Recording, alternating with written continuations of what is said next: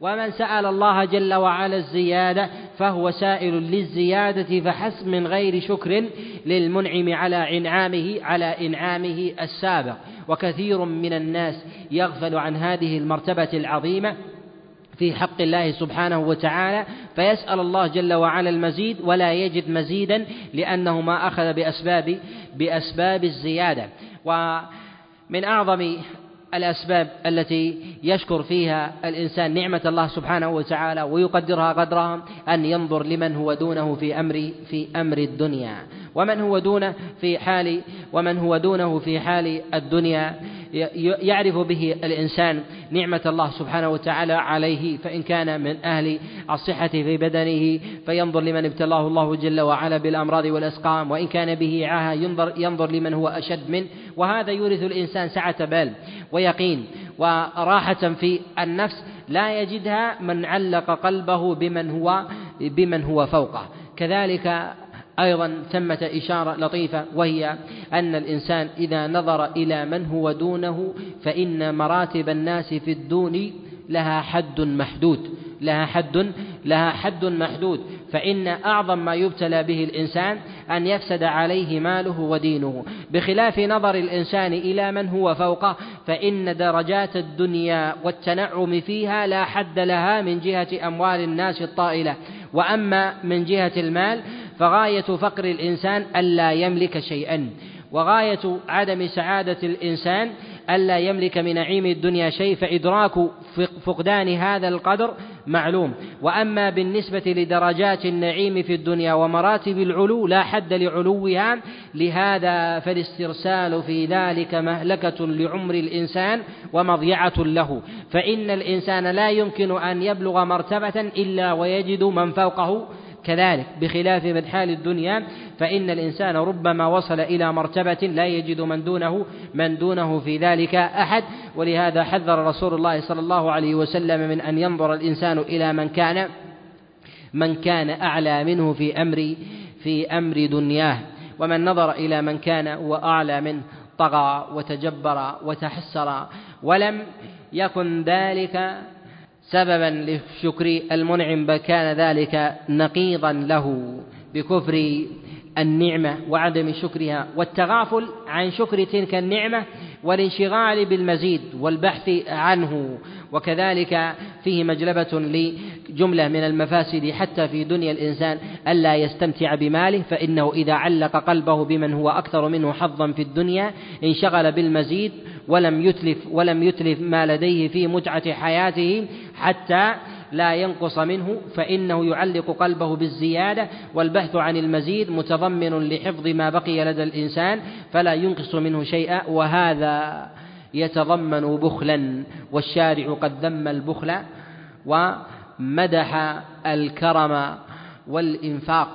ولهذا رسول الله صلى الله عليه وسلم حينما نهى عن هذا القدر لتضمنه جملة من الأمور العظيمة لتضمنه جملة من الأمور العظيمة التي حذر منها الشارع على سبيل الاستقلال، منها الشح والبخل وعدم الإيثار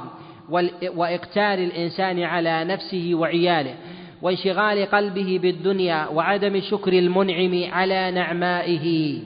وكذلك انشغال الإنسان عن أمر عن أمر دينه. وكذلك هذا كله يثمر عدم يثمر عدم البركة في مال في مال الإنسان. وإذا نظر الإنسان وإذا نظر الإنسان إلى إلى من دونه فإن ذلك ينتفي هذه الأسباب تنتفي عنه ويكون من أهل الإنفاق، لأنه لن يبلغ قدرا لمن دونه، وكذلك حماه الله جل وعلا من وصول إلى ذلك. كذلك فإن الكرامة في الدنيا هي كرامة الدين الكرامة في الدنيا هي كرامة الدين أن يوفق الله جل وعلا الإنسان إلى الخير والهداية والرشد والفوز، وأن يدله الله سبحانه وتعالى إلى طرق الخير والحق ويحميه من طرق الفساد والشر.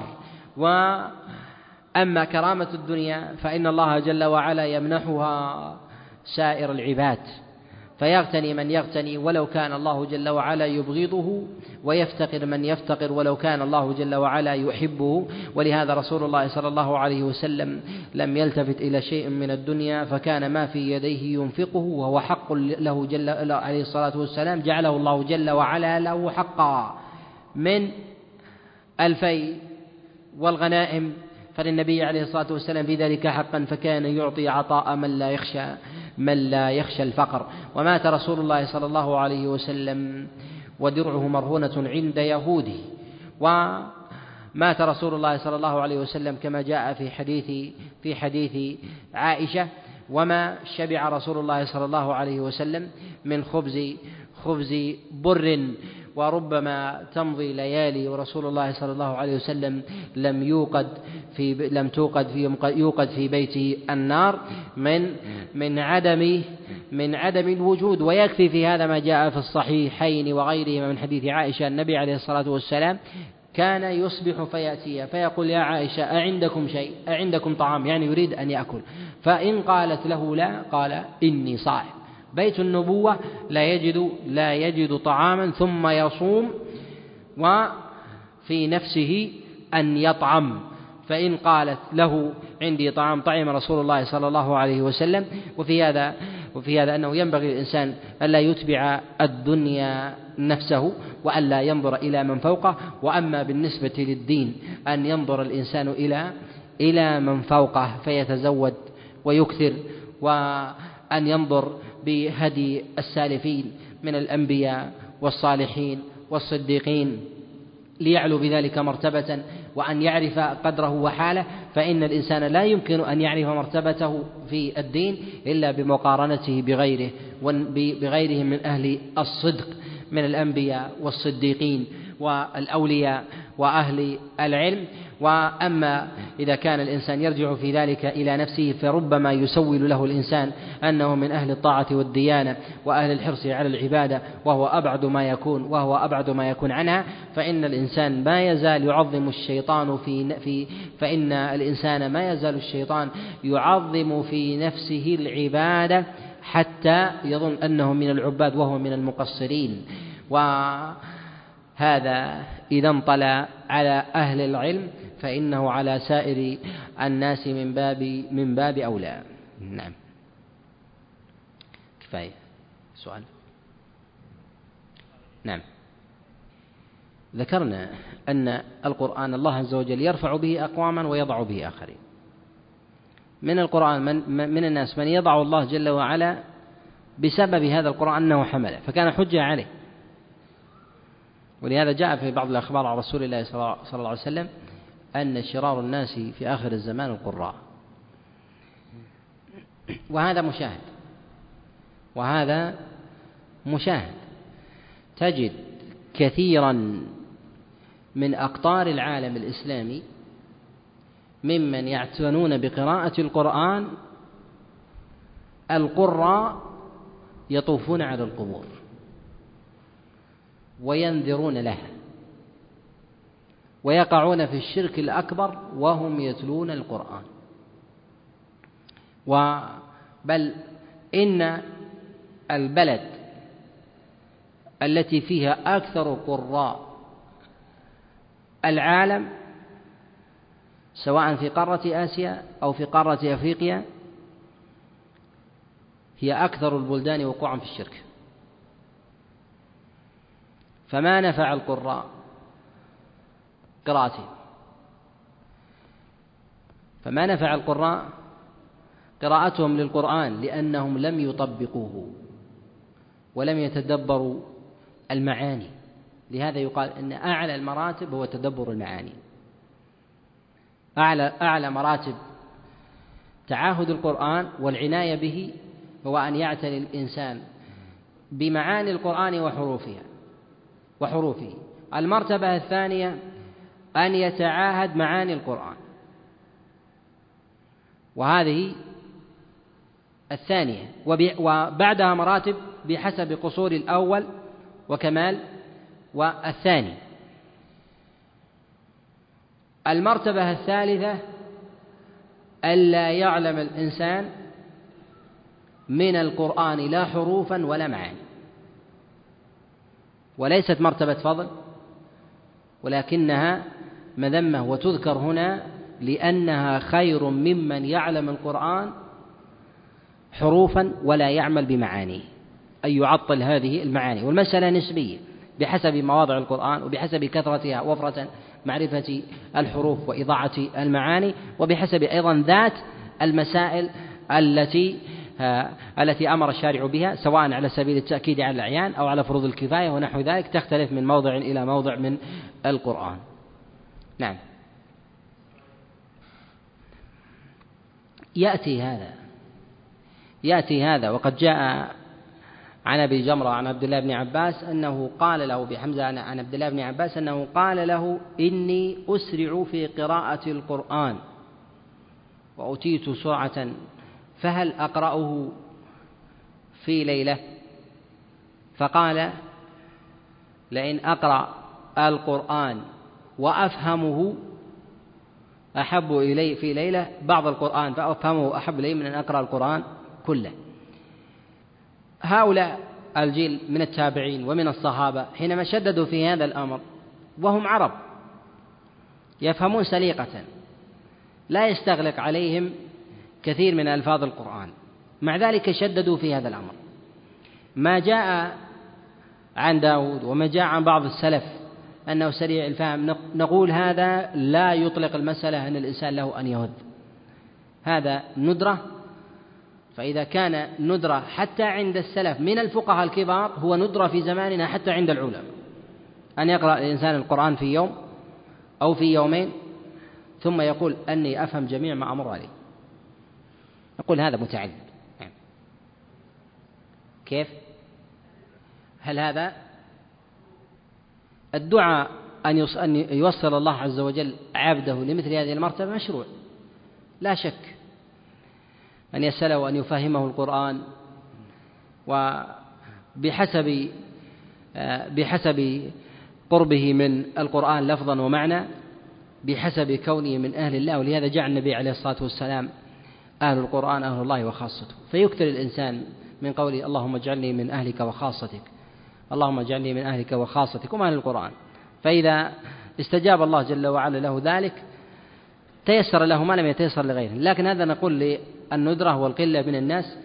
وهذا يتحقق بأمثال الكبار. حينما نقول الشافعي حينما يقرأ القرآن مثلا مرتين في يوم، وغيره من الأئمة الكبار، وكذلك علية القوم من السلف كعثمان بن عفان وغيرهم الذين أصحاب فهم وأصحاب سليقة، بخلاف غيرهم ممن تأخر. نعم. الأخ يسأل عن أن القرآن لا ينتفع مثلا به الإنسان إلا إذا كان القلب خالي من الشبهات والشهوات. نقول القرآن يستفيد منه صاحب الفطرة الخالي، ويستفيد منه المنصف ولو كان صاحب شبهة وشهوة، وإذا كان صادق وطالب حق. والأغلب في أصحاب الشبهات أنهم لا يستفيدون من قراءتهم القرآن إلا غيا، وذلك أن الذي يقرأ القرآن وهو يطلب الشبهة أو يطلب المواضع التي تعضده فيما يقول، أنه يقيم القرآن حجة عليه، فيتعلق في بعض الألفاظ أو يستنبط ما يخالف ما عليه السلف. أعظم ما ينتفع فيه الإنسان في فهم القرآن أن يفهم القرآن بفهم السلف الصالح من الصحابة والتابعين، هؤلاء هم علية الخلق. ولو لم يكونوا صحابة يكفي فيهم أنهم أصحاب لسان فصيح ما دخلته عجمة، يفهمون القرآن على السليقية من غير من غير دخول عجمة. وما يرد عنهم من تفسير بعض القرآن وحمله على بعض وجوهه لا يعني ذلك عدم حمله على الوجوه الأخرى، وذلك أن ما يرد من بعض السلف يحملونه على بعض نوازل الحال. أما ما يتعلق بأحكام العبادة فالواجب فيه حملها على ظاهرها من غير خروج عنها بتعدد اللفظ. أما ما يتعلق من المعاني العامة التي دخلت في عمومات الشريعة فإن هذا لا حرج من من تنوع التأويل فيه. نعم، لا أعلم في هذا الشيء للأسف. نعم. ذكرنا الكتب المذاهب الأربعة، ذكرنا شيء منها. يعني كلمة أفضل صعب، يعني الأفضل في صعوبة، بعضها أميز من وجه وبعضها أميز من وجه. الجصاص وبكر بن العربي يعني هي أمثل موجودة. نعم. يقول هنا الفهم بالسليقية، الفهم بالسليقية هذا لا يمكن أن يتحقق عند المتأخرين، لا يمكن أن يتحقق عند المتأخرين، وما يتحقق عند المتأخرين هو فهم بالتفهم والتعلم والتصون، أما السليقية فلا. لماذا؟ لأن لا يمكن أن يتحقق لدى الإنسان أن يأخذ العربية من صغره تاما في بيته وفي الشارع وفي المدرسة وفي المسجد وفي وسائل الإعلام سليقة. إن ضبطها في مدرسة حرفت في الشارع، وإن ضبطها في البيت حرفت في المدرسة،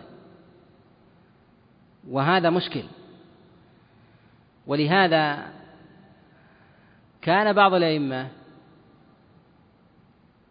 يصف من سبقه وهم في قرن واحد أنه كان يتكلم سليقية، كالشافعي عليه رحمة الله يقول كان الإمام مالك يتكلم سليقية. إذا كان هذا الشافعي يصف مالك، يعني يرى أن اللحن قد وجد في أهل عصره حتى عند أهل العلم، وهو عربي ومن أفصح أهل زمانه الشافعي عليه رحمة الله.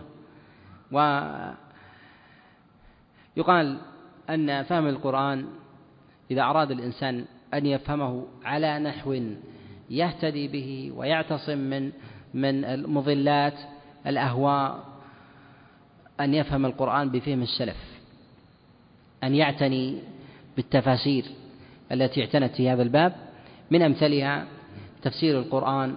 أو الجامع لابن جرير الطبري، وتفسير القرآن لابن أبي حاتم، وتفسير القرآن لعبد بن حميد وقد طبع قطعة منه، وتفسير القرآن لابن المنذر، وتفسير القرآن للبغوي، وكذلك تفسير القرآن لعبد الرزاق، وغيرها من كتب التفاسير التي اعتنت بتفسير المأثور، يعتني بها قراءة وفهما وجمع لأقوالهم، وينظر الخلاف الوارد عنهم في بعض الآي. في الغالب أن الخلاف الوارد عنهم هو من خلاف التنوع لا من خلاف التضاد،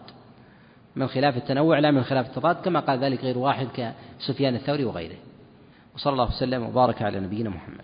بسم الله والحمد لله والصلاة والسلام على رسول الله وعلى آله وصحابته ومن تبعهم بإحسان إلى يوم الدين.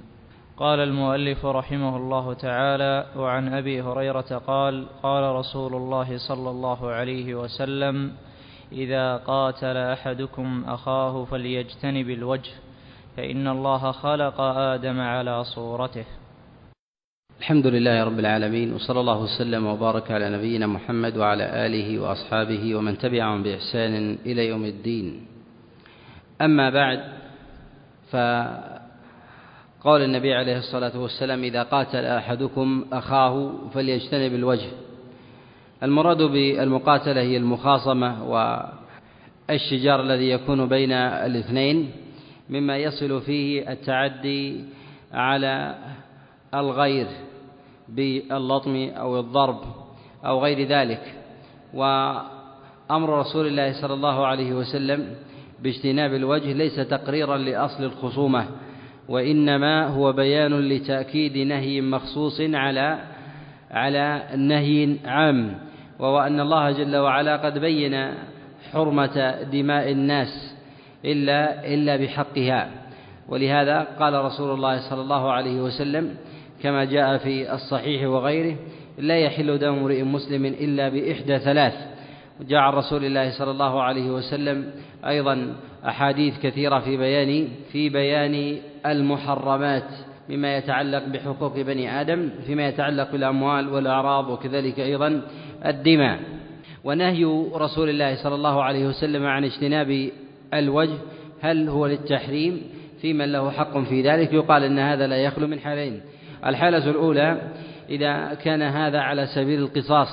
يعني أن الإنسان إذا لطم أو ضرب فأراد من ذلك قصاصا عند حاكم أو غير ذلك فإن له الحق إذا كان ذلك مما يستوفى، فإن له أن يقتص من غيره بلطم ونحو ذلك. وأما إذا كان من غير قصاص فإن ذلك لا يجوز، وذلك لظاهر النهي عن رسول الله صلى الله عليه وسلم، سواء كان ذلك باستيفاء حق عام من الإنسان أو كان ذلك على سبيل على سبيل التأديب والزجر، كأن يقاتل الإنسان كأن يقاتل الإنسان أحدا قد اعتدى عليه، أو أو يؤدب الرجل زوجه أو ولده. فالتعدي على الوجه مغلظ على سبيل التخصيص، والتعدي على سائر الدماء له له حكمه بحسب تلك تلك الحال. وأما الوجه فلا يجوز التعدي عليه على الإطلاق إلا ما كان على سبيل استيفاء استيفاء القصاص، وهو على ما تقدم الكلام عليه مما يمكن معه مما يمكن معه الاستيفاء. وذلك أن الله جل وعلا قد كرم بني آدم، وتكريم الله جل وعلا على بني آدم أن جعل الوجه يواجه به، أي يواجه الإنسان به غيره، فبه تكون كرامة الإنسان، وبه أيضا يظهر من الإنسان من مما يدقق به الناظر فيه بمعرفة ملامح الإنسان من جهة الرضا والغضب والحياء وغير ذلك، فينظر فيه ما لا ينظر ما لا ينظر في غيره. فإن تعدى الإنسان على الوجه فإنه يظهر فيه ما لا يظهر ما لا يظهر في باقي جسد الإنسان، فإن الإنسان لو اعتدى على يد أو اعتدى على رأس لم يظهر فيه لم يظهر فيه من أعراض ذلك الضرب ما يظهر في الوجه لرقته وعدم إطاقته التعدي بالنسبة لباقي جسد الإنسان. كذلك من آثار النهي أو من أسباب النهي في هذا أن الآثار تدوم فيه بخلاف بخلاف غيره، فإن الآثار الواردة عليه من آثار الشجاج وكذلك الخصومات والضرب يظهر فيه ويستديم أكثر من غيره. لهذا نهى رسول الله صلى الله عليه وسلم عن التعدي على الوجه أيا كان، وهذا متعلق بالمقاتلة بين المسلم وأخيه. وأما ما كان ذلك بين المسلم وغير المسلم في أبواب الجهاد فإنه لا ينطبق عليه هذا، لظاهر النهي عن رسول الله صلى الله عليه وسلم هنا، إذ قيده بالنهي عن مقاتلة الأخ في قوله عليه الصلاة والسلام: إذا قاتل أحدكم أخاه. والأخوة هنا المراد بها الأخوة الإسلامية. وأما ما عدا ذلك من من مقاتلة المسلم لغيره من الحربيين فإنه لا يدخل في هذا لا يدخل في هذا الإكرام، وذلك أن الله سبحانه وتعالى قد بين حال الكفار أنهم كالأنعام أو أو أضل. وإذا كانوا كذلك وعلم أن الإنسان له حق في حق في استباحة دم البهيمة، فإنه في الكافر المعتدي الحربي على المسلمين أبعد إكراما من بهيمة من بهيمة الأنعام في حال العدوان والاستيفاء، وكذلك في حال الاستيفاء منه على سبيل العموم يشترك من باب أولى كحال المسلم كما تقدم الكلام عليه. والنهي عن رسول الله النهي الوارد عن رسول الله صلى الله عليه وسلم هو شامل للوجه على سبيل التغليظ. وأما ما عدا الوجه مما يدخل في الرأس كناصية الإنسان وكذلك هامته وقفا الرأس وكذلك الأذن، هل يدخل هذا في أبواب النهي على التغليظ هنا؟ يقال إن رسول الله صلى الله عليه وسلم قيد ذلك بالوجه ولا يدخل فيه غيره، والوجه وما يواجه به الإنسان غيره، وما يدخل فيه الإيجاب في في غسل الوضوء هو الوجه، وما عدا ذلك فإنه لا يسمى وجها، وحده من منابت الشعر من اللحيين من من يمين إلى اليسار، وكذلك أيضا إلى آخر حنك الإنسان إلى إلى منابت الشعر من من جبهته، فإن هذا هو الوجه، وما عدا ذلك فإنه لا يدخل لا يدخل فيه. وهل يدخل في هذا الحكم بقية رأس الإنسان إذا كان يواجه به الغير، كالذين مثلا لا يضعون على رؤوسهم شيء كالعمائم والطواقي أو الغتر ونحو ذلك لا يضعونها عليهم، فهل يعد ذلك في حكم الوجه في من هذه حاله أم لا؟ الذي يظهر والله أعلم أنه كذلك، أنه يواجه به كمنابت الشعر من الناصية الإنسان مما يدخل في الشعر حكما ولا يدخل فيه ولا يدخل في حكم الوجه، فلا يؤمر الإنسان بغسله أنه يدخل فيه الحكم، لأن النبي عليه الصلاة والسلام يظهر في تعليله هنا للنهي أن هذا متعلق بالتكريم وكذلك متعلق بمواجهة الإنسان لغيره وعدم أذيته بإلحاق الضرر فيه في مثل في مثل هذا. والقرينة في هذا أن رسول الله صلى الله عليه وسلم قال: إن الله خلق آدم آدم على صورته. وفي هذا الحديث إلحاق الضمير هنا في قوله على صورته إلى الرحمن، وهذا الذي عليه عامة العلماء وهو قول عامة السلف من المفسر من من الفقهاء وكذلك أيضا أئمة الإسلام، وهو ظاهر كلام كلام المفسرين من السلف وغيرهم. وثمة قول في هذه المسألة إلى أن المراد بذلك في قوله خلق الله آدم على صورته أن الضمير في ذلك يرجع إلى آدم ولا يرجع إلى الرحمن، وهذا قال به بعض الأئمة من المحدثين، قال به ابن خزيمة عليه رحمة الله وكذلك ابن قتيبة وجماعة من الفقهاء من المالكية وأيضا من المتكلمين. واستدلوا ببعض المرويات التي جاءت من بعض الطرق في قوله في في هذا الخبر عن رسول الله صلى الله عن رسول الله صلى الله عليه وسلم: إن الله خلق آدم على صورته يعني آدم. جاء في بعض الروايات إن الله خلق آدم على صورة الرحمن، وهذه الرواية ليست ليست بمحفوظة، وإن كانت من جهة من جهة الاحتجاج قد تكون حجة على من قال بعدم رجوع ذلك إلى الرحمن، إلا أن هذا من جهة العقائد لا حجة فيه على من قال في أبواب المشابهة أن الله جل وعلا خلق آدم على صورته فهو يشابهه على الحقيقة، وهذا قول باطل. والتأويل الوارد على هذا الخبر على أنواع في كلام العلماء. النوع الأول أو التأويل الأول في هذا قالوا أن هذا يرجع إلى الرحمن، فإذا رجع إلى الرحمن فيكون أن الله جل وعلا خلق آدم على صورته يعني على صورة الرحمن، وفي هذا إثبات صفة الصورة لله جل وعلا، وهي ثابتة في غير هذا الخبر من أحاديث عديدة في الصحيحين وغيرهما، منها ما جاء عن رسول الله صلى الله عليه وسلم في قوله رأيت ربي في أحسن صورة، وكذلك في قول رسول الله صلى الله عليه وسلم في, في إنكم ترون ربكم يوم القيامة على صورة على صورة كذا. وهذا يدل على إثبات صفة صورة لله جل وعلا، سواء قلنا بإعادة الضمير هنا إلى الرحمن أو إلى الله أو إلى آدم، وإن كان المقطوع به والذي عليه عامة العلماء أنها ترجع إلى الرحمن.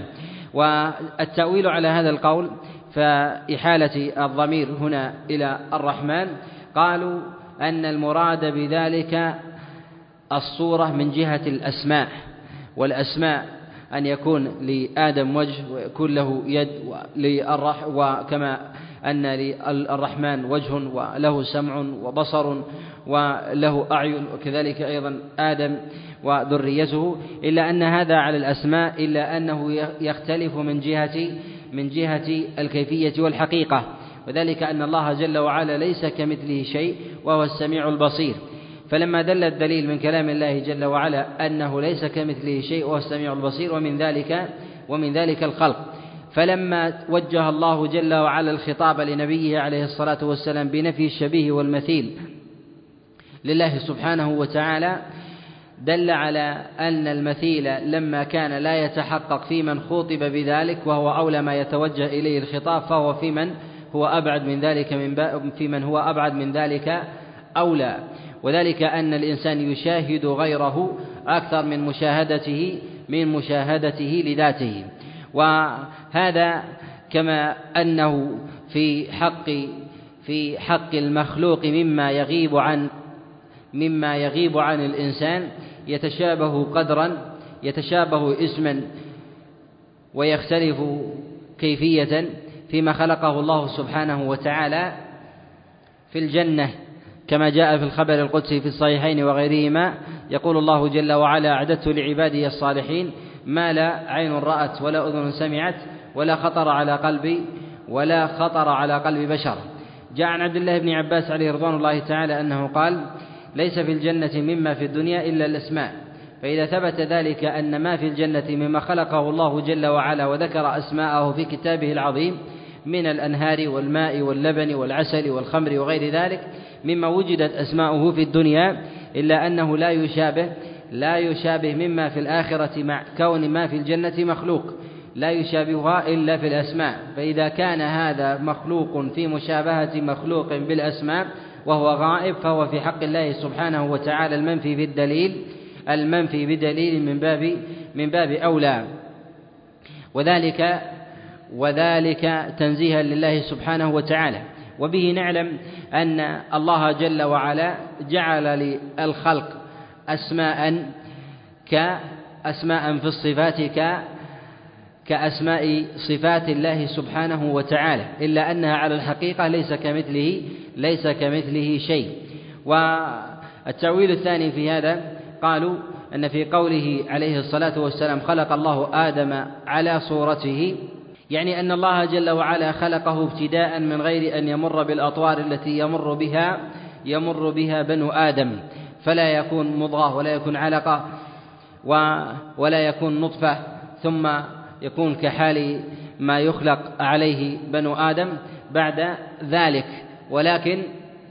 ولكن الله جل وعلا خلقه ابتداء بطوله ستون بطوله ستين ذراعا كما كما لا يخفى، وقد جاء في ذلك خبر عن رسول الله صلى الله عليه وسلم. وهذا في حق آدم خاصة بخلاف بخلاف ذريته من بعده، فإنهم لا بد أن يمروا بالأطوار. وفي هذا الحديث في قوله عليه الصلاة والسلام: خلق الله آدم على صورته، يعني على هذه الصفة من غير أن يمر بالأطوار. ولكن قد يستدرك في هذا أننا إذا قلنا بأن هذه الصورة أو هذا هذا الضمير يعود إلى خلقة آدم التي خلقه الله جل وعلا عليها، فما وجه فما وجه الحكمة من من ذكر هذا بعد نهي رسول الله صلى الله عليه وسلم عن لطم عن لطم الوجه؟ ومعلوم أن رسول الله صلى الله عليه وسلم نهى عن ضرب الوجه في هذا الحديث، ثم قال: إن الله خلق آدم على صورته، وهذا وهذا لا يستقيم إذا حملناه على هذا المعنى. والحمل على هذا المعنى الثاني وإن كان من جهة التأويل صحيح وثابت ومتقرر في الشريعة أن الله جل وعلا خلق آدم على هذا النحو، إلا أن إرجاع الضمير إلى آدم وعدم إرجاعه إلى الله مخالف لما عليه عامة عامة السلف، وإن كان قد قال فيه بعض الفقهاء خوفا من تشبيه الله سبحانه وتعالى بخلقه، كما مال إلى هذا كما مال إلى هذا جماعة من المحدثين وغيرهم كابن خزيمة، وذهب إلى هذا ابن قتيبة، وهو منسوب للإمام أحمد عليه رحمة الله، وهذا غلط ووهم نسبته للإمام أحمد. والصواب أن الإمام أحمد عليه رحمة الله تعالى يرى أن الضمير يعود إلى يعود إلى الله جل وعلا. وعلى كل فالمروي في هذا الحديث في قوله خلق الله آدم على صورة الرحمن هي زيادة ليست بمحفوظة ولا تصح عن رسول الله صلى الله عليه وسلم. نعم، أحسن الله إليك. وعنه قال: قال رسول الله صلى الله عليه وسلم: لا يسب أحدكم الدهر فإن الله هو الدهر، ولا يقولن أحدكم للعنب الكرم فإن الكرم الرجل المسلم. في نهي رسول الله صلى الله عليه وسلم عن سب الدهر، وذلك لعادة العرب كما ذكر ذلك غير واحد من الأئمة كالإمام الشافعي وأبي عبيد وغيرهم، أن العرب كانت إذا نزلت فيهم نازلة أو نائبة من الدهر سبوا الدهر، سبوا الليل وسبوا النهار أو سبوا أو سبوا الدهر، وكأنهم يلحقون ذلك بالدهر الذي تسبب بإنزال هذه المصائب. لهذا نهى الشارع عن نهى الشارع عن ذلك. وأما إذا كان الإنسان يذكر حال الدهر على سبيل الذم لا على سبيل إلحاق ذلك بالدهر تسببا في إلحاق المصائب والنوازل فيه، فإن هذا مما هو ظاهر في كلام الله سبحانه وتعالى جوازا، كما في قوله جل وعلا: أيام النحسات. هذا وصف لتلك الأيام أنها نحسات لا إلحاق لا إلحاق لإلحاق الفعل بهذه الأيام سواء كانت أيام أو ليالي أو كان من أجزاء الليل والنهار كالصباح والظهر والعصر والمغرب والعشاء أو ساعة من ساعات النهار كأن يقول أو الليل كأن يقول الإنسان كأن يقول الإنسان لعن الله هذه الساعة ونحو ذلك، فإن هذا من سب الدهر. وما جاء في هذا النهي عن رسول الله صلى الله عليه وسلم في قوله لا تسبوا الدهر فإن الله هو الدهر، جاء تفسير ذلك عن رسول الله صلى الله عليه وسلم في بعض الطرق فيما يرويه عن فيما يرويه عن ربه قال يؤذيني ابن آدم يسب الدهر وأنا الدهر أقلب الليل والنهار، والمراد بذلك تفسير لهذا المعنى في قوله إني وإن لا تسبوا الدهر فإن الله هو الدهر، يعني هو الذي يقلب الليل والنهار وهو المتصرف يعني بأقداره جل وعلا، ولا يجوز إلحاق ذلك بالدهر سواء كان ذلك على سبيل السب أو كان ذلك على سبيل الاعتقاد والقول، ولو كان على سبيل المدح كأن يقول الإنسان مثلا إن هذا النهار هو نهار هو نهار جاء بخير ونحو ذلك، فإن هذا مما هو منهي عنه لتحقق المعنى، بخلاف أن يقول الإنسان أن هذا الصباح صباح جيد أو أو يوم أو يوم أو, أو أن هذا اليوم هو يوم نحس ونحو ذلك، فهذا مما لا بأس به لظاهر في ظاهر كلام الله سبحانه وتعالى. وأما ما جاء عن رسول الله صلى الله عليه وسلم من لعن الدنيا على سبيل العموم وهي شاملة للأزمنة والأمكنة كما جاء في السنن وغيره في قوله عليه الصلاة والسلام لعن الله لعن الله الدنيا، وجاء في رواية أن الدنيا ملعونة ملعون من فيها إلا ذكر الله وما والاه ومن والاه، وهذا في لعن الدنيا هو شامل لسائر الدنيا سواء كان من الأزمنة أو أو الأمكنة، وهذا ليس من سب من سب الدهر، وذلك أن الشارع هنا قد استثنى قد استثنى ذكر الله وما والاه، وذلك أن الأصل فيها أنها مغضوب عليها لتسببها لتسببها بانحراف بني آدم سواء كان ذلك في أمور في أمور المحسوسات أو كان ذلك من أمور المعاني كمسائل كأوقات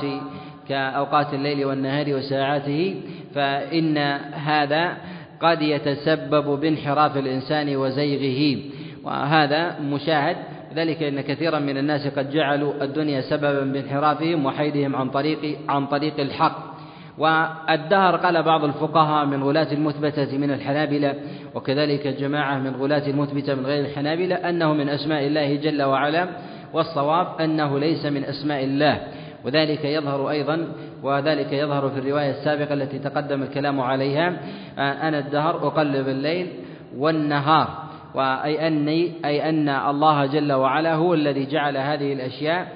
سببا في تقليب ساعات الزمن وليست مختصة بذاتها بتغير أوقات أوقات الليل والنهار.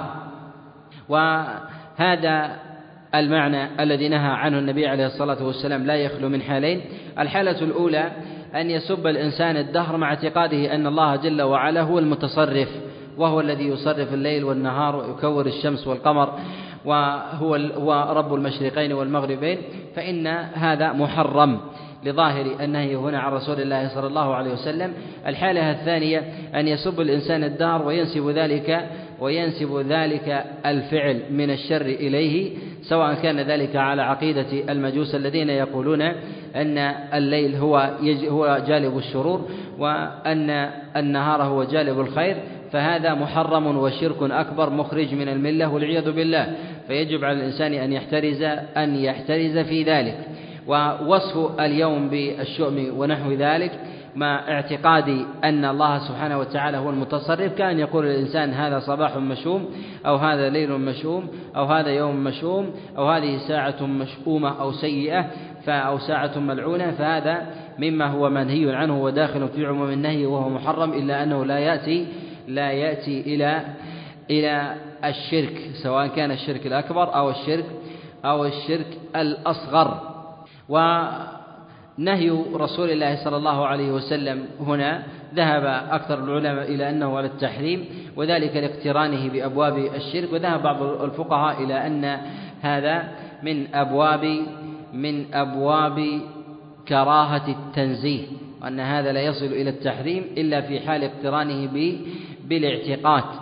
قالوا وذلك أن النهي عن التلفظ بشيء الأصل فيه أنه على التنزيه والكراهة، إلا إذا اقترنت إذا اقترن النهي بقرينة ظاهرة بصرفه أو برفعه من كراهة التنزيه إلى التحريم. قالوا وهذا غالب المنهيات التي نهى عنها رسول الله صلى الله عليه وسلم أن يتلفظ بها أن يتلفظ بها الناس. والصواب في ذلك أن النهي هنا على التحريم لا على لا على الكراهة. ويستدل بهذا الحديث ويستدل بهذا الحديث الحلولية والاتحادية الذين يقولون أن الله جل وعلا حال في كل مكان، وهو سبحانه وتعالى حال في الزمان وفي المكان، في الزمان في الليل والنهار كما في قوله هنا أنا الدهر، وكذلك أيضا في سائر الأمكنة حتى في عباده. قالوا وهذا ظاهر كما جاء في حديث أبي هريرة في الصحيح في قوله في قوله سبحانه وتعالى فبي يسمع في قوله سبحانه وتعالى كنت سمعه الذي يسمع به وبصره الذي يبصر به ويده التي يبطش بها ورجله التي يمشي بها، وهذا عين عين الضلال. وذلك أنه قد التزم الحلولية والاتحادية بهذا الأمر، وذلك لما نفوا علو الله جل وعلا ابتداء ثم تدرجوا وسئلوا أين الله جل وعلا إذا لم يكن في علو، قالوا أن الله جل وعلا معنا في كل مكان. فلما ألزموا بقولهم أي هل الله جل وعلا حال فيكم، هل يخلو منه موضع من المواضع، قالوا أن الله جل وعلا حال فينا أيضا، والتزموا بكل لازم حتى قيل لهم أن الله جل وعلا هل يخلو منه موضع من المواضع حتى النجاسات أو الجيف وغير ذلك، قالوا أن الله جل وعلا لا يخلو منه شيء من هذه الأماكن. وهذا وهذا عين الضلال عين الضلال والكفر، حتى حتى إن منهم من قال أن الله جل وعلا ها هنا يشير إلى نفسه، ثم بعد ذلك اضطرب لا يدري من العابد ومن ومن المعبود، فالإنسان يركع ويسجد لله جل وعلا، فهذا فهذا فهذا عابد وفي جوفه المعبود، فمن العابد ومن المعبود. ولهذا قال شعر قال شاعرهم في هذا العبد رب والرب عبد فيا ليت شعري من المكلف. واستدلوا بجملة من القرائن وبعض ظواهر الأدلة التمسوا ما يعضد قولهم في هذا الباب لدخول العجمة على لسانهم، كما في قول الله سبحانه وتعالى وقضى ربك ألا تعبدوا إلا إياه، قالوا قدر الله جل وعلا علينا ألا نعبد إلا إياه وقدر الله ماضي لا محالة، فنحن نعبد الشجر ونعبد الصنم والأوثان وهذه عبادة لله، فنحن فنحن العابد ونحن المعبود ولا نعبد إلا الله جل وعلا. وتاهوا في ذلك وانحرفوا، ثم ألزموا بذلك فقيل لهم لا إذا كنت أنت فلان وذاك فلان والله حال فيك وفيه، يعني أنكم قد اتحدتم، ظنوا أنفسهم واحدا حتى قيل أن أحدهم رأى صاحبه يسقط في نهر فتبعه فقال سقطت أنت فظننت أنك أنا فتبعه في ذلك. وهذا غاية الانحراف والضلال في هذا في هذا الباب. وأما ما جاء مما يستدلون به في حديث أبي هريرة وفي هذا الموضع فيقال أنه سائغ في لغة العرب أن يضاف أن أن أن, أن يترك السبب ويلحق الأمر بالفاعل،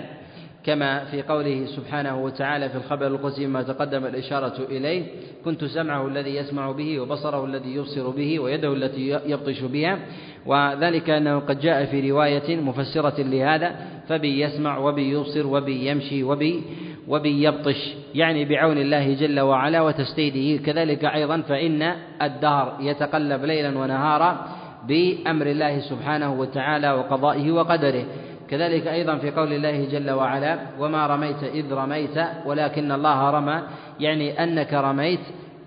أنك رميت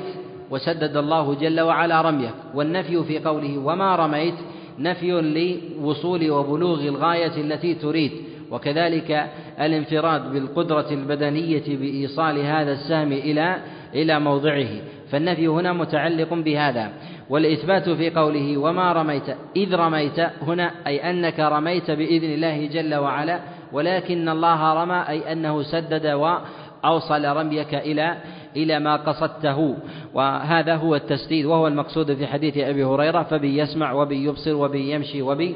وبي يبطش. و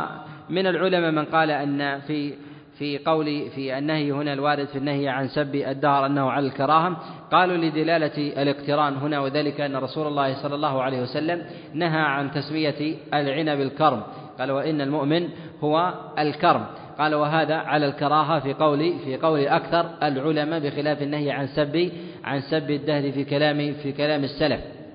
ودلالة الاقتران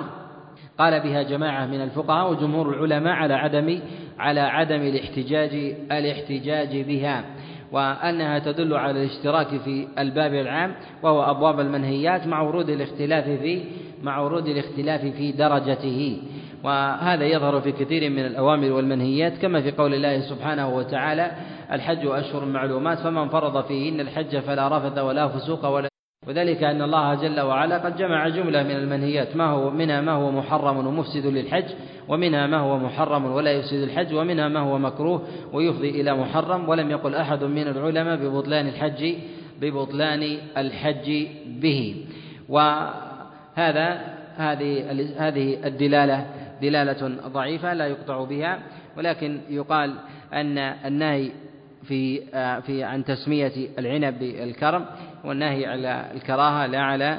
التحريم، وذلك لجملة من القرائن. الأمر الأول أن هذا يتعلق بتكريم بني آدم، وتكريم بني آدم هو من الأمور من الأمور المستحسنة، وكذلك أيضا أن هذا لا يتعلق بالله سبحانه وتعالى، وثمة فرق بين النهي عن سب الدهر لتعلق ذلك بالله سبحانه وتعالى، والنهي عن تسبية العنب بالكرم ومتعلق بكرامة بني آدم، وثمة فرق بين بين الأمرين من جهة القوة وتوجه توجه النص. ومن قال بالاستواء بين النهيين مع افتراق المحل فإن هذا إن هذا ليس ليس في محله. نعم. وعنه قال قال رسول الله صلى الله عليه وسلم لا يقل أحدكم اسق ربك أطعم ربك وض ربك، ولا يقل أحدكم ربي، وليقل سيدي ومولاي، ولا يقل أحدكم عبدي وأمتي، وليقل فتاي فتاتي غلامي. في هذا الحديث في نهي رسول الله صلى الله عليه وسلم أن يقول الإنسان أو العبد لسيده ربي، وذلك أن الرب هو اسم لله جل وعلا باتفاق العلماء، ولا خلاف عند العلماء عند العلماء في ذلك. وأما السيد فإن هذا من مواضع الخلاف، ومن العلماء من قال أنه من أسماء الله جل وعلا، ومنهم من قال إنه ليس من أسمائه سبحانه وتعالى. ذهب جماعة من السلف إلى أنه من أسماء الله كعبد الله بن عباس عليه رضوان الله تعالى كما رواه ابن أبي حاتم وغيره عن عبد الله بن عباس في تفسير قول الله جل وعلا الصمد قال هو السيد، وكذلك جاء عن أبي وائل من السلف. وذهب بعض الأئمة إلى إلى أن السيد ليس من أسماء الله سبحانه وتعالى، وإطلاق كلمة الرب والسيد على غير الله جل وعلا هكذا من غير من غير إضافة منهي عنه. وهل هو على التحريم أم على الكراهة؟ من العلماء من قال أنه على على التحريم، وأما بالإضافة فعامة العلماء على على جواز ذلك، وأن يقول الإنسان أن يقول الإنسان سيدي فلان، أو يقول الإنسان أو يقول الإنسان ربي ربي فلان. وأما من غير إضافة فهو منهي عنه، والصواب في ذلك والصواب في ذلك في الرب أنه على التحريم، وأما في السيد فإنه على الكراهة، وأما بالإضافة فإنه لا حرج لا حرج عليه، سواء كانت كانت إضافة سواء كانت إضافة على ذات اسم السيد أو عرفت الإضافة بقرينة السياق. كان يقال مثلا أن كأن يقال السيد فلان ابن فلان، فهذه من القرائن المعروفة التي التي تتوجه بعدم انصراف هذا الاسم هذا الوصف إلى الله إلى الله سبحانه وتعالى إلى الله جل وعلا في مثل هذا الموضع، وذلك أنه يعرف النوع من السيادة المقصودة في هذا في هذا السياق، وذلك لما جازت بالإضافة في قوله سيدي كما في قول رسول الله صلى الله عليه وسلم قوموا إلى سيدكم، ف لما جاء سعد بن عبادة عليه رضوان الله تعالى، سعد بن معاذ عليه رضوان الله تعالى، وكذلك أيضا في قول رسول الله صلى الله عليه وسلم: أنا سيد ولد آدم يوم القيامة. هذا دليل على الجواز في الإضافة. والأصل في ذلك أن أن اسم الله جل وعلا ولو كان بإضافة أنه يمنع يمنع منه، فلما جاز بالإضافة يقال بجوازه مع ورود القرينة بعدم انصرافه بعدم انصرافه إلى الله سبحانه وتعالى. أما الرب من غير إضافة فلا يجوز ذلك باعتبار باعتبار الاختصاص، وأما وأما بالإضافة فهو جائز فهو جائز وتركه أدبا هو هو الأولى. والدليل على جوازه بالإضافة ما جاء في قول الله سبحانه وتعالى في سورة يوسف: معاذ الله إنه ربي. في ومقصده في ذلك على قول على قول جماعة من المفسرين، بل هو أكثر المفسرين، أنه أراد بذلك الزوج امرأة العزيز، وحينما قال ربي فإنه متوجه وإنه متوجه إليه، ومفهوم من ظاهر الخطاب. من العلماء من قال أن هذا جائز في الشريعة في الشريعة من من قبلنا، وهذا فيه نظر، وذلك أن ما يتعلق بالتوحيد وفروعه الأصل في ذلك الاشتراك في شريعة الإسلام وفي سائر وفي سائر الشرائع، وذلك أن مسائل العقائد لا تختلف في الإسلام، وكذلك أيضا وكذلك في غيره من الملل والشرائع والشرائع السابقة. فعلى هذا يحمل أن النهي الوارد عن رسول الله صلى الله عليه وسلم هنا لكراهة التنزيه ولمزيد تعظيم لله سبحانه وتعالى، وكذلك أيضا حتى لا يقع الناس في اللبس في الخلط في هذا في هذا الأمر، وإلا فالنص في كلام الله سبحانه وتعالى في هذا في هذا ظاهر. وقد جاء في النهي عن قول فلان مولا في قول فلان مولاي باعتبار أن الله جل وعلا في قول مولاي باعتبار أن الله جل وعلا هو المولى، جاء هذا في بعض الروايات في صحيح الإمام مسلم في النهي عن قول مولاي، وهذا غير محفوظ، وذلك أنه قد تفرد به قد تفرد به الأعمش، وقد خالف فيه سائر الرواة في هذا الحديث. والصواب فيه أن أن النهي أن النهي هنا متوجه إلى قول الرجل سيد في قوله الرجل لأحد من الناس السيد، وأما بالإضافة فجائز، وأما في قوله مولاي وفتاة وفتاتي وغلامي ونحو ذلك فإن الصواب في ذلك الصواب في ذلك الجواز. وهذا ما ما عليه أكثر السلف من جهة الاستعمال، استعمالهم فيما فيما يحكونه في كثير من الأبواب، وهي طريقة الفقهاء. ونجد الفقهاء في سائر المذاهب الأربع حينما يتكلمون مثلا على أبواب العتق وكذلك أيضا في أبواب الحدود وغيرها، فقالوا إذا قال السيد إذا قال السيد لعبده، أو إذا قال السيد لمولاته، أو قال سيده أو قال سيدهم ونحو ذلك، فيستعملون هذا سائر الأئمة من سائر المذاهب، مما يدل على أنهم يغتفرون في في مسألة السيد ولا يغتفرون في مسألة الرب، وذلك باعتبار أن الرب هو اسم لله جل وعلا بخلاف بخلاف السيد، فإن هذا من مواضع الخلاف. وثمة قول في هذه المسألة للسلف بالإثبات، وثمة قول بالمنع. نعم. وعن عائشة رضي الله عنها قالت: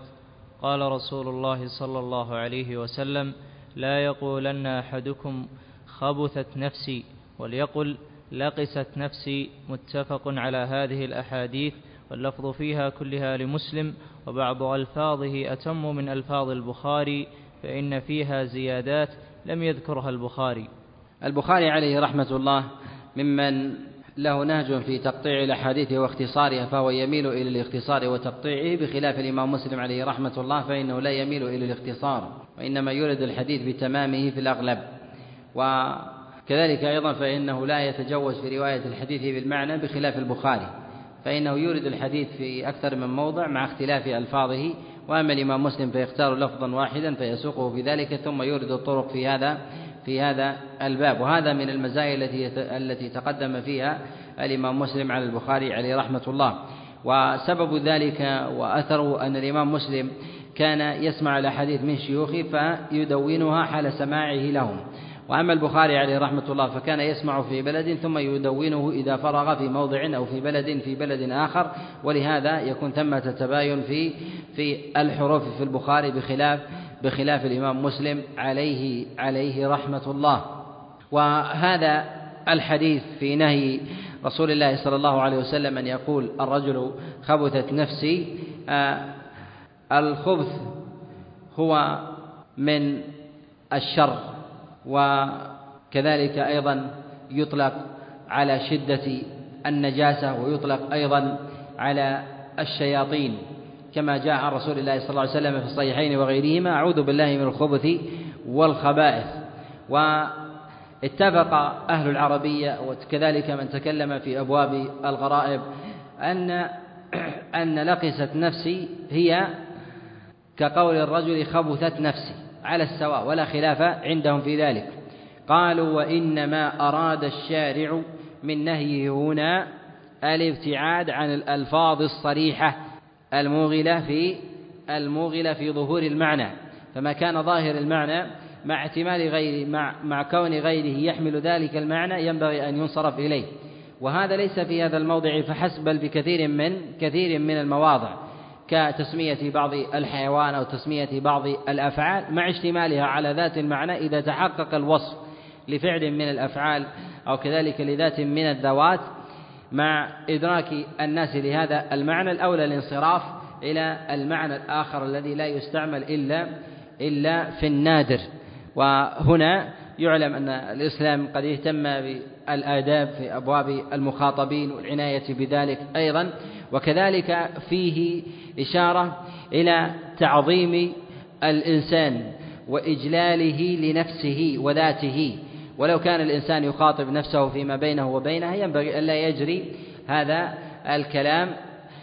المستقبح حتى على نفسه، مع كون الإنسان هنا يخاطب نفسه في قوله خبثت نفسي، ولا يتوجه الخطاب إلى غيره، مما يدل على أن المراد بهذا النهي جملة من المقاصد. المقصد الأول أنه حتى لا يجري على لسان الإنسان هذه المصطلحات، فربما أطلقها بعد ذلك على غيره، أو ربما أكثر من هذا في نفسه، ولا يليق بالإنسان أن يجري هذا أن يجري هذا على لسانه. والمعنى في هذا أيضا حتى لا يتدرج الإنسان فيما هو فيما هو مشابه لهذه الأسماء في الذوات، فيما يتعلق في نفسه أو في غيره، فإذا ترخص في اسم إطلاق اسم قبيح أو أو مستكره على ذاته أو على غيره فإنه يتجوز فيما فيما هو قريب من هذا المعنى في ذات في ذات آخر. كذلك أيضا فيه الإشارة إلى تكريم بني آدم ولو ولو إلى ولو إلى نفسه، والنفس مع كونها أمارة بالسوء إلا ما رحم الله جل وعلا، إلا أن الشارع منع من وصفها من وصفها بالخبث، وذلك أن هذا يخالف يخالف الفأل الحسن من أن الإنسان له نفس، توصف النفس في القرآن بأنها مطمئنة، وتوصف النفس بأنها أمارة بالسوء، وتوصف النفس بأنها خبيثة، كما جاء ذلك في ذلك في جملة من من الأخبار في كلام بعض السلف في هذا، ما يدل على أن النفس ليست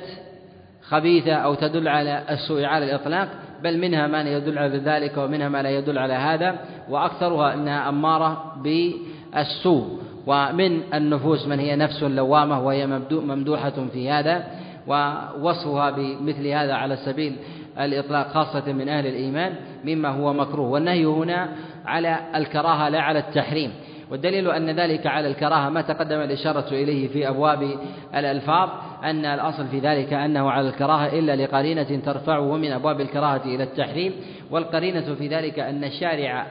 أحال من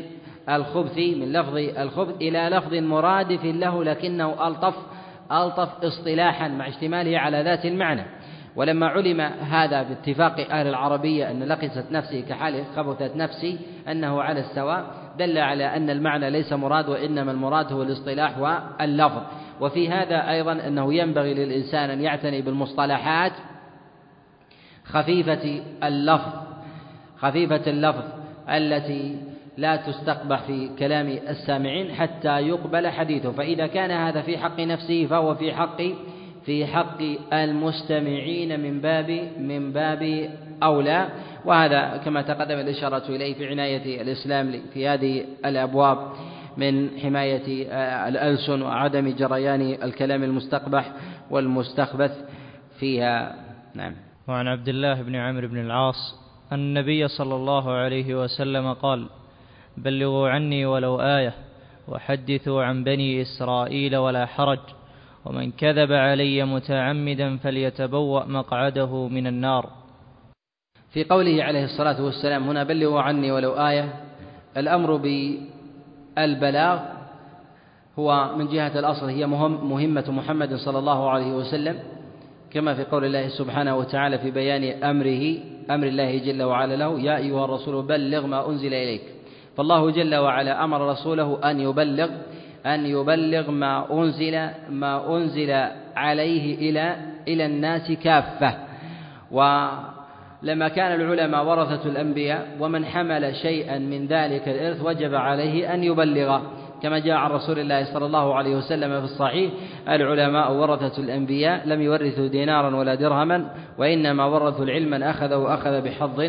بحظ وافر، مما يدل على أنه يجب على الإنسان أن يبلغ ذلك الدين الذي قد وصل إليه إلى غيره اقتداء بنهج محمد صلى الله عليه وسلم وإيصال الإرث إلى إلى غيره. قوله هنا ولو آية يعني أن البلاغ بلاغ الدين والأمر بالمعروف والنهي عن المنكر يتحمله من حمل المعروف ولو قل ولو كان شيئا يسيرا. وفي هذا إشارة إلى أن الإنسان لا حرج عليه إذا جهل المعنى أن يبلغ النص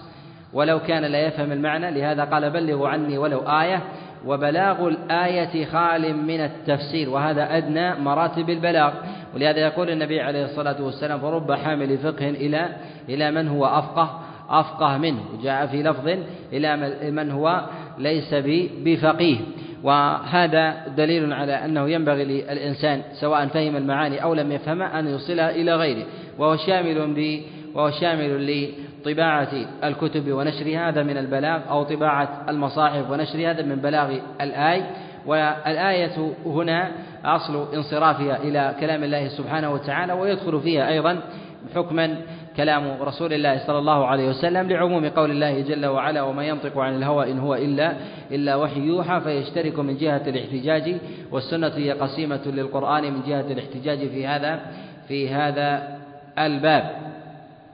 وأما في قوله عليه الصلاة والسلام: وحدثوا عن بني إسرائيل ولا حرج، الأمر هنا على الترخيص، والأول في البلاغ على الإيجاب أنه يجب بلاغ الدين، وأما هنا في قوله حدثوا عن بني إسرائيل ولا حرج هو على الترخيص لا على لا على الأمر بالاستحباب باتفاق باتفاق العلماء، وذلك للقرائن الصارفة في هذا. من هذه القرائن في هذا أن رسول الله صلى الله عليه وسلم عطف ذلك بقوله ولا حرج، ولو كان أمرا صريحا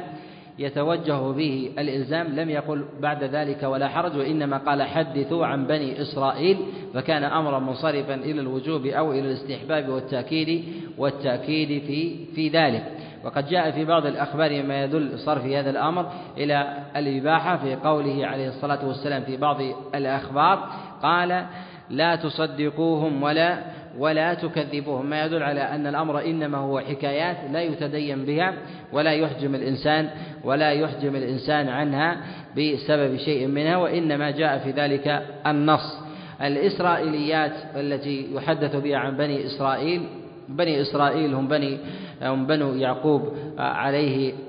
السلام، والله سبحانه وتعالى يسمي يعقوب باسمه ويسميه أيضا بإسرائيل، كما في قوله سبحانه وتعالى: إلا ما حرم إسرائيل على نفسه، وهو يعقوب، كما قال ذلك غير واحد من المفسرين كعبد الله بن عباس ومجاهد بن جبر وقتادة وعكرمة وغيرهم. وفي قوله وفي قوله هنا عن بني إسرائيل ما ينقل عن بني إسرائيل هو من الإسرائيليات، قيل أنها سميت نسبة لإسرائيل عليه السلام، وقيل أنها سميت ب ب سميت بمعنى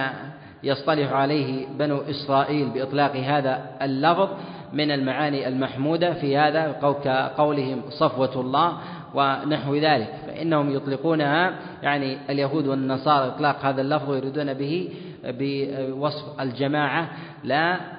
اسم الفرد. وفي قولهم بني إسرائيل يعني صفوة صفوة الخلق، فكان هذا على الاشتقاق وأصبح علما على المحكيات في هذا الباب. وأكثر الإسرائيليات التي تروى عن بني إسرائيل هي في أبواب في أبواب التفسير، فينبغي على طالب العلم أن يعتني بمعرفة مواضع مواضع الإسرائيليات وكذلك حتى يتعامل بها على يعني يتعامل معها على بينة، وأن يعرف كذلك الرواة الذين يروون عن بني إسرائيل ولا ينسبون ولا ينسبون تلك المرويات لهم، وهم من جهة الصحابة عبد الله بن عباس عليه رضوان الله تعالى وهو مقل في هذا، وعبد الله بن عمر، و وكذلك أيضا أبو هريرة وأبي بن كعب وعبد الله بن عمرو بن العاص وسلمان الفارسي، هؤلاء هم أكثر أصحاب رسول الله صلى الله عليه وسلم رواية عن بني إسرائيل، وإن كان عن بعضهم يأتي النهي كما جاء عن عبد الله بن عباس عليه رضوان الله تعالى أنه نهى عن الرواية التحديد عن بني إسرائيل، وحدثه عن بني إسرائيل كما جاء مصرحا فيما فيما يرويه عنه سعيد بن جبير عن عبد الله بن عباس في قصة سليمان لما ذكر أنه قد تزوج جرادة، وقد استنكر هذا المتن وهو من أخبار من أخبار بني إسرائيل. ويعلم أيضا أن ثمة من الرواة من هو من أصحاب النبي عليه الصلاة والسلام من هو مكثر في هذا كما جاء عن عبد الله بن عمرو بن العاص عليه رضوان الله تعالى، وجاء أيضا عن سلمان باعتبار أصله وكان يهوديا عليه رضوان الله تعالى، وكذلك أيضا من له قرب ومعرفة ببعض الذين الذين كانوا على الديانة اليهودية كعب الأحبار، فممن يقرب منه في هذا الباب أبو هريرة عليه رضوان الله تعالى، فله حديث عنه في هذا الباب وله مرويات في أبواب التفسير. ويعلم أن ما يروى عن هؤلاء مما مما يكون من الأمور المغيبة هل يكون له حكم الرفع أم لا؟ يقال أنه بحسب الصحابي الذي يروي في هذا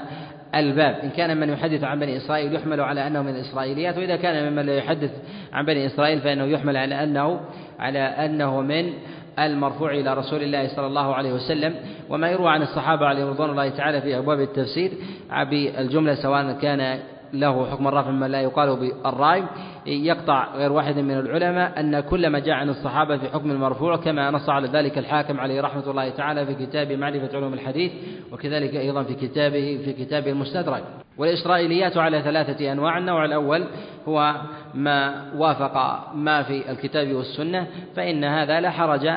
بحكايته رديفا للمعاني التي جاءت في السنة، إلا أنه خلاف الأولى أن يذكره على سبيل الانفراد مع ظهور المعنى في كلام الله وكلام رسول الله صلى الله عليه وسلم. والثاني وما خالف ديننا مما يأتون به ويحدثون، فإن هذا لا يجوز العمل به، وأما تحديث به مع بيان مخالفته فإن هذا جائز. الثاني مما لم يدل عليه دليل في شريعتنا لا في الكتاب ولا في السنة، فإن هذا هو الذي قصده النبي عليه الصلاة والسلام بالإطلاق في قوله وحدثوا عن بني إسرائيل وحدثوا عن بني إسرائيل ولا ولا حرج. وفي قوله عليه الصلاة والسلام ومن كذب علي متعمدا فليتبوأ مقعده من النار، الكذب على رسول الله صلى الله عليه وسلم من الكبائر باتفاق العلماء، ويأتي مرتبة بعد ذلك بعد الكذب على الله جل وعلا، وهو أعظم من الكذب على الإطلاق، الكذب في كلام بني آدم فيما بينهم، وذلك لأن رسول الله صلى الله عليه وسلم ناقل عن ربه مشرع، فأي نقل عنه فأي نقل عنه من قول أو فعل هو تضمين لنقل تشريع عنه، فربما يتعبد به أحد من الناس ويكون هذا من جملة فيكون هذا من جملة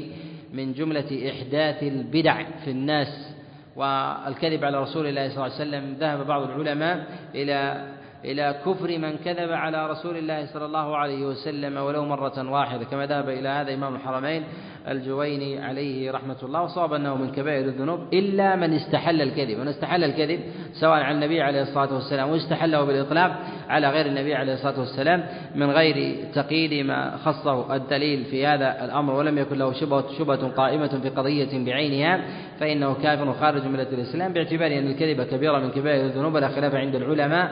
في في ذلك، ودرجاته في ذلك بحسب المفسدة العارضة الطارئة على على أثر ذلك الكذب. وفي قوله فليتبوأ مقعده من النار، يعني فلينظر إلى مقعده أو ليترقب مقعده في نار في نار جهنم. وهذا من القرائن أو من الأدلة على كون الكذب على رسول الله صلى الله عليه وسلم الكبائر ومن أكبر الكبائر، باعتبار أن الشارع قد توعده بالنار، وكأن هذا نوع تضمين وتأكيد لمن كذب على رسول الله صلى الله عليه وسلم أن محله النار قطعا، وهذا غاية التهديد، لأنه يتضمن إحداث وابتداع في دين الله في دين الله جل جل وعلا. نعم، كفاية كفاية سؤال يا أخوان ما يتعلق على التحريم إلا في حال الاستيفاء. الاستيفاء كان استيفاء حق لا حرج عليه أن يلطم إذا كان هذا مما يقدر عليه، أما إذا كان لا يقدر عليه كان كانت اللطمة واللطمة فقاءة عين، لطمة وفقاءة عين، هل يلطم؟ لأنه لا يدري هل تفقى العين بهذه اللطمة أم لا. قال أنها تفقى العين ويكتفى بذلك، ويكون حينئذ الإرش بإعطائه مالا عوضا عن تلك اللطمة ونحو ذلك. أما إذا كانت اللطمة وليس فيها أثر مقدر يرجى تحصيله فتكون لطمة يمكن يمكن استيفاؤها. نعم، لا ضعيف. نعم، يقول هنا اللعبة الرياضية الملاكمة والمصارعة اللي محرمة أم لا؟ نقول هذا نوع من المقاتلة التي في قول النبي عليه الصلاة والسلام إذا قاتل أحدكم أخاه فليجتنب الوجه وليتقي الوجه. إذا كان ذلك على تقوية البدن والتدرب مع عدم ظهور عورات وتقوية البدن لصالح الإنسان في نفسه أو صالح الإعداد فهذا جائز، إلا ضرب الوجه فيدخل في التحريم فيدخل فيدخل في التحريم، سواء كان لطما أو ضربا بعصا أو بقبض اليد أو بغير ذلك للاشتراك للاشتراك في النهي. نعم، هنا يقول أن الأصل في أبواب العقائد التشديد، الأصل في أبواب العقائد التشديد، وقد يرخص في بعض الشرائع في باب من أبواب العقائد ويشدد في هذه الشريعة، ولعل المراد من هذا أن يقال أن النهي يكون للتحريم في النهي عن سب الدهر،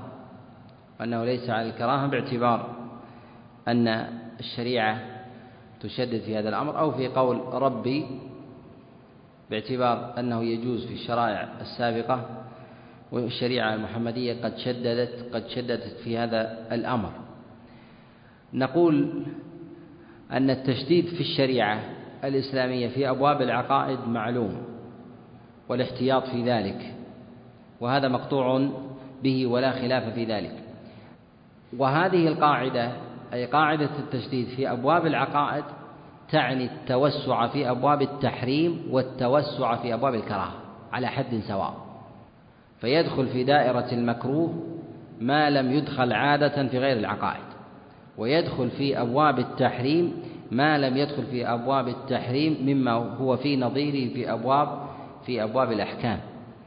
فعلى هذا التوسع نرجع إلى الأصل العام في هذا في أبواب المنهيات ومراتبها والقرائن المحتفة المحتفة في هذا. وما جاء عن رسول الله صلى الله عليه وسلم في نهي الرجل عن قول ربي، قول العبد لسيده ربي، هذا يحمل على الكراهة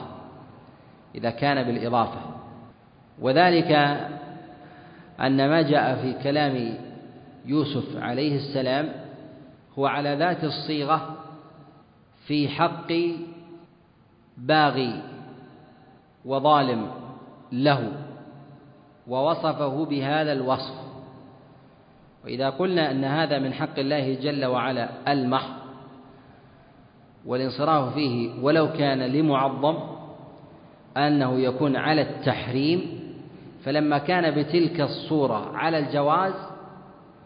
نقله من هذه الحال إلى أقصى مراتب النهي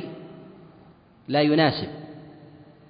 بل يقال أنه ينزل في ذلك إلى إلى مرتبة الكراهة إذا قلنا بعموم بعموم النهي ووروده هنا، ولكن نقول أنه خلاف الأولى لوروده وظهوره في القرآن. كذلك أيضا فإن الظواهر في القرآن من الأدلة تحتاج نصا صريحا في بيان استثنائها، بخلاف لو جاء النبي عليه الصلاة والسلام أن أحد الأنبياء قال كذا في خبر،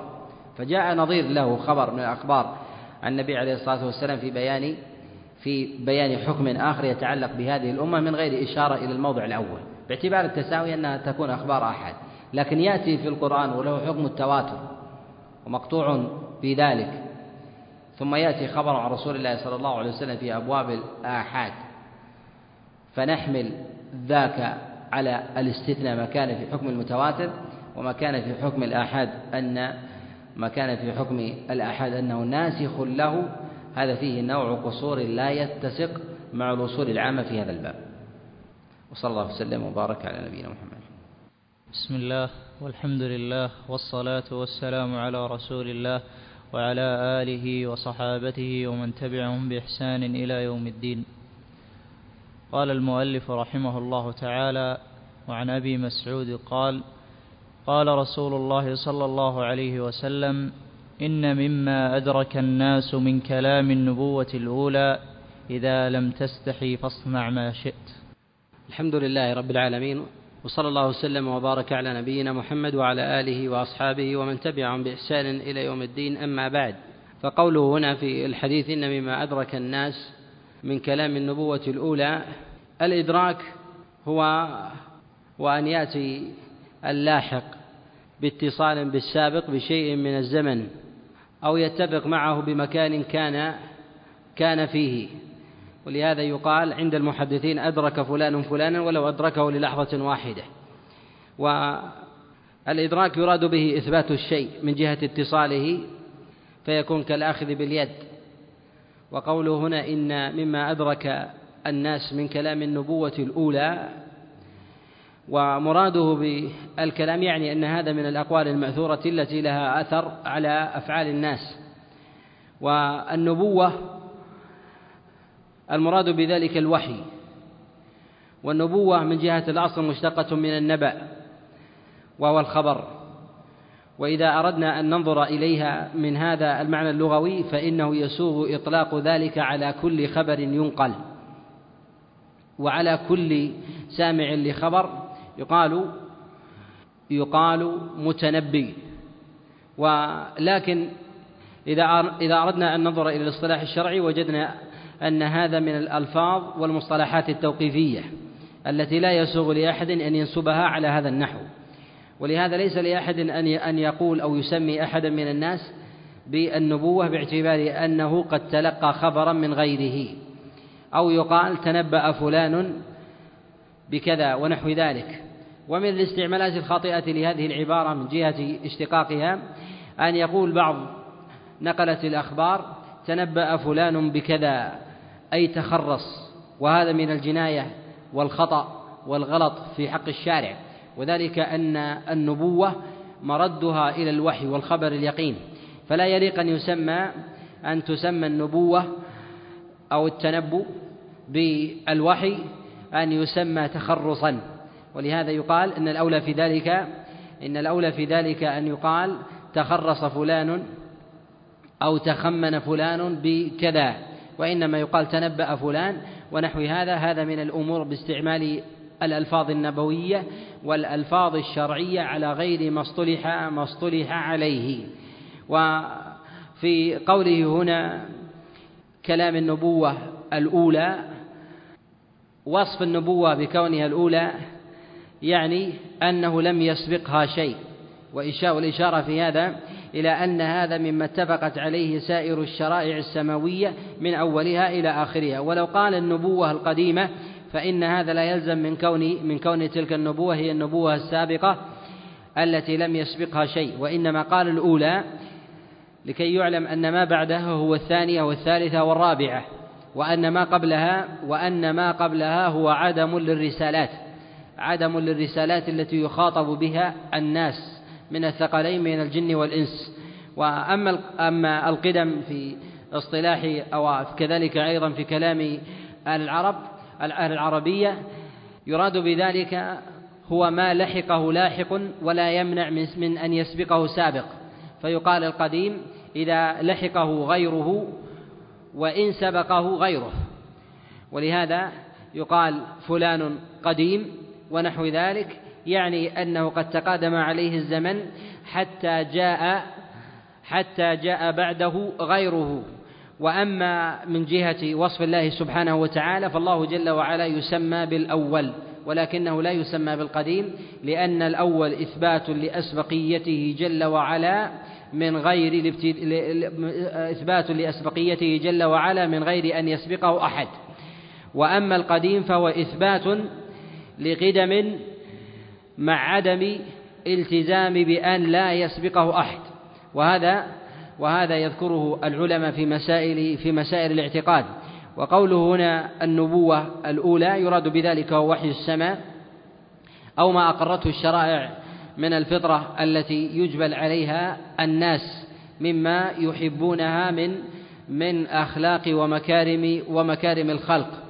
ومما اتفقت فيه الشرائع ثلاثة مما لا ينسخ: الأخلاق والأخبار والعقائد. والعقائد أصولا وفروعا إلا ما استثني من بعض مسائل الفروع المتعلقة بالوسائل الموصلة إلى الشرك، وهو نزر يسير، والأصل في ذلك أنها لا تنسخ. أما ما يتعلق بالأخلاق والآداب فيدخل في هذا فيدخل في هذا الحياء، وسبب ذلك وعلته أن مرد ذلك إلى إلى الفطرة التي فطر الله جل وعلا الناس عليها، والتي فيها فيها ما يحبه الناس من بعضهم، وكذلك لارتباطها باستقامة حياة الناس ومعيشتهم فيما بينهم، فإنه لا يستقيم لا يستقيم عيش بين الناس إلا بتجريم الكذب والغش والخداع والرشوة وغير ذلك. ولهذا تجد سائر أهل الفطر ينكرون ذلك، وهو من الفطر السليمة التي فطر الله جل وعلا الناس عليها. فكل ما ثبت في شريعة أنه من الأخلاق فهو في شريعة محمد على السواء. وأما الأمر الثاني وهو الأخبار، وذلك لكون الأخبار تتضمن الصدق والكذب، فإذا أخبر مخبر من الأنبياء السابقين بخبر من الأخبار لزم وقوعه حتما باعتبار ذلك من الوحي، وكذلك للمفسدة العارضة على نسخ على نسخه، وذلك أن إذا قلنا أن الخبر هذا منسوخ فإنه يلزم من منه أن المخبر كاذب،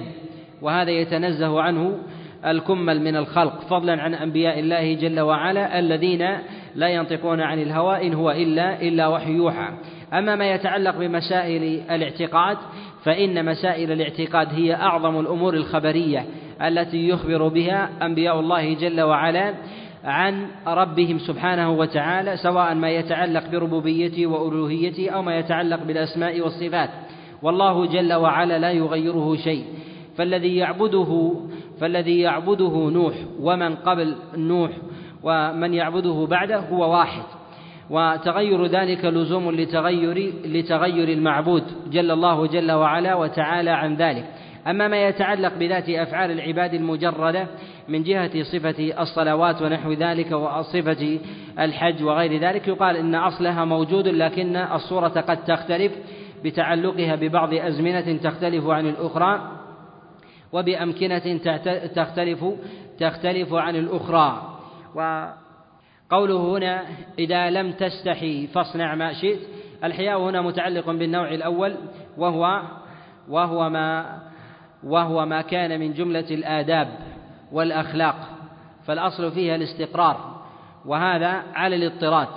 وكذلك العكس فيما كان في شريعة محمد وهو في الشرائع في الشرائع السابقة، وما كان في الشرائع السابقة فهو في شريعة محمد عليه الصلاة والسلام على السواء، وذلك لدلالة الفطرة التي قال فيها رسول الله صلى الله عليه وسلم كما تقدم الإشارة إليه: ما من مولود إلا ويولد على الفطرة فأبواه يهودانه أو ينصرانه أو يمجسانه. قوله هنا إذا لم تستحي فاصنع ما شئت، الحياء هو من الصفات المحمودة، بل من أعظمها، وهو ما يدعو الإنسان على ملازمة الخير والتقوى ومجانبة خوارم المروءة والفسق. وذلك أن الشريعة ما دلت على شيء أنه محمود إلا والفطرة تدل عليه. وكذلك فإن الدافع النفسي على ارتكاب أو فعل المحرمات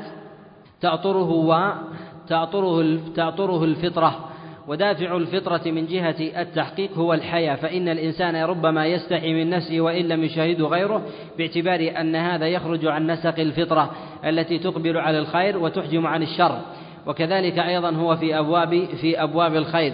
فإن الإنسان يحب أن يحمد بعمل البر، وكذلك يكره أن أن لا يحمد بعمل بر، كذلك يكره أن يسب وأن يذم أو يوصف بأنه يعمل عملا من أعمال من أعمال الشر. وكراهية ذلك جانبها الحياء، والحياء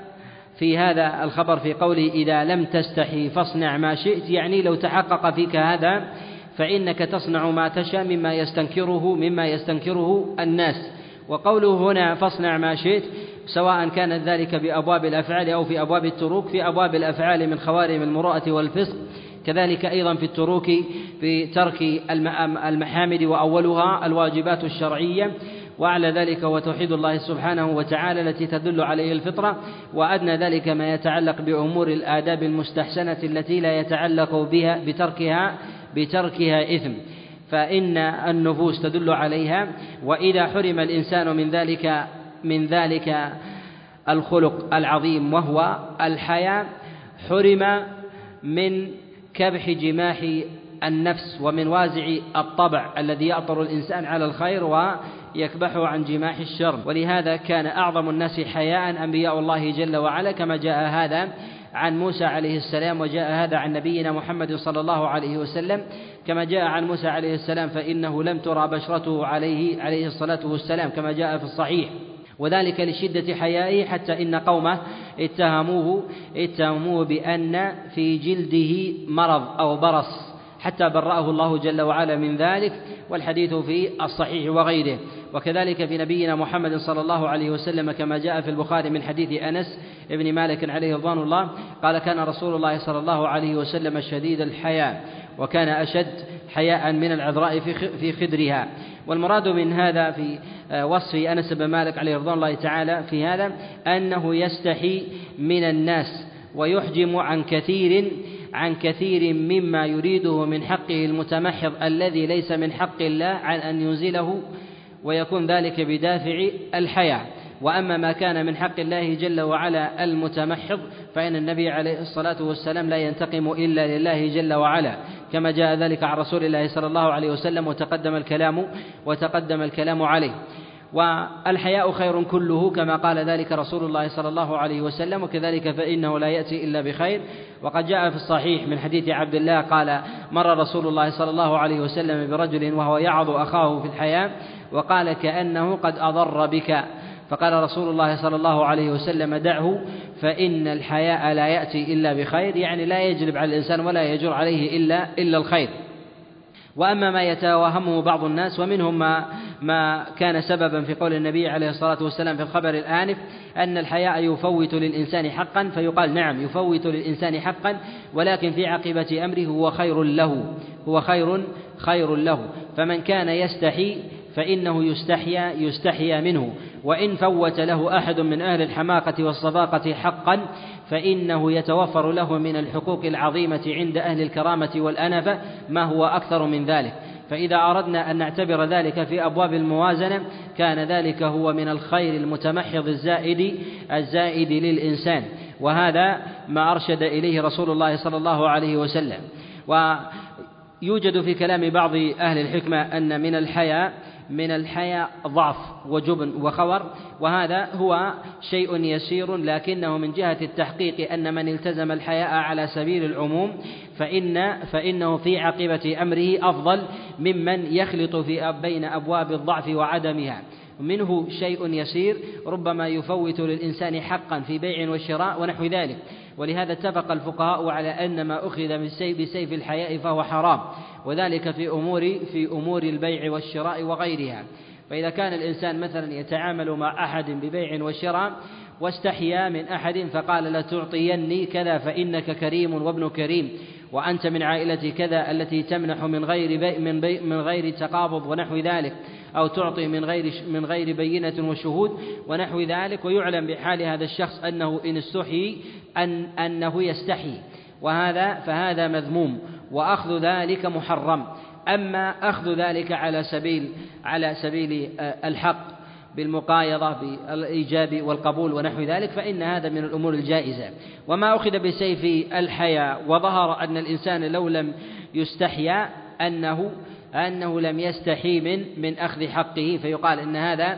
أن هذا لا يجوز وهو محرم. قد حكي اتفاق العلماء على ذلك كما حكاه الحافظ بن حجر عليه رحمة الله تعالى وغيره، أن ما أخذ بسيف حال الإنسان بالنسبة لعبده ومولاه إذا أمره بأمر فالأصل فيه إنفاذ الأمر على الوجوب، ويقيد بالمشيئة رفعا للكلفة والحرج عليه، فيقال افعل كذا إن شئت، يعني أنه إما أن يكون على التراخي لا على الفور، وإما أن يكون على الاستحباب لا على الإيجاب، وهذا لا يليق في حق الله سبحانه وتعالى فهو متنزه فهو متنزه عنه. المحظور الثاني في تقييد الدعاء بالمشيئة أن الإنسان إذا قيد دعاءه بالمشيئة فيه إشارة إلى استغنائه عن المدعو، وذلك لوجود كفاية في في ماله أو في نفسه عما يدعوه عما عمن يدعوه، وذلك كقول الإنسان إذا أراد أن يسأل حاجة فيقول لفلان أعطني ماء إن شئت، فهذا فيه إشارة إلى أن الإنسان إما أن يكون فيه غنية في ذاته وكفاية، أي أنه ليس من أهل العطش والحاجة الشديدة، وإما أن يكون لديه من الماء ما يكفيه ويريد الزيادة، وهذا لا يليق في حق الله سبحانه وتعالى. فإن الإنسان ما يرزق من مال أو من, أو من طعام أو من شراب أو من راحة بال وسعة رزق فهو من فضل الله جل وعلا، سواء كان قد سبق قبل ذلك أو كان مما يريد الإنسان أن يسأله، وهذا لا يليق في حق الله جل وعلا. المحظور الثالث في هذا المعنى أن الإنسان يسأل يسأل غيره فيريد الإنجاز والفور،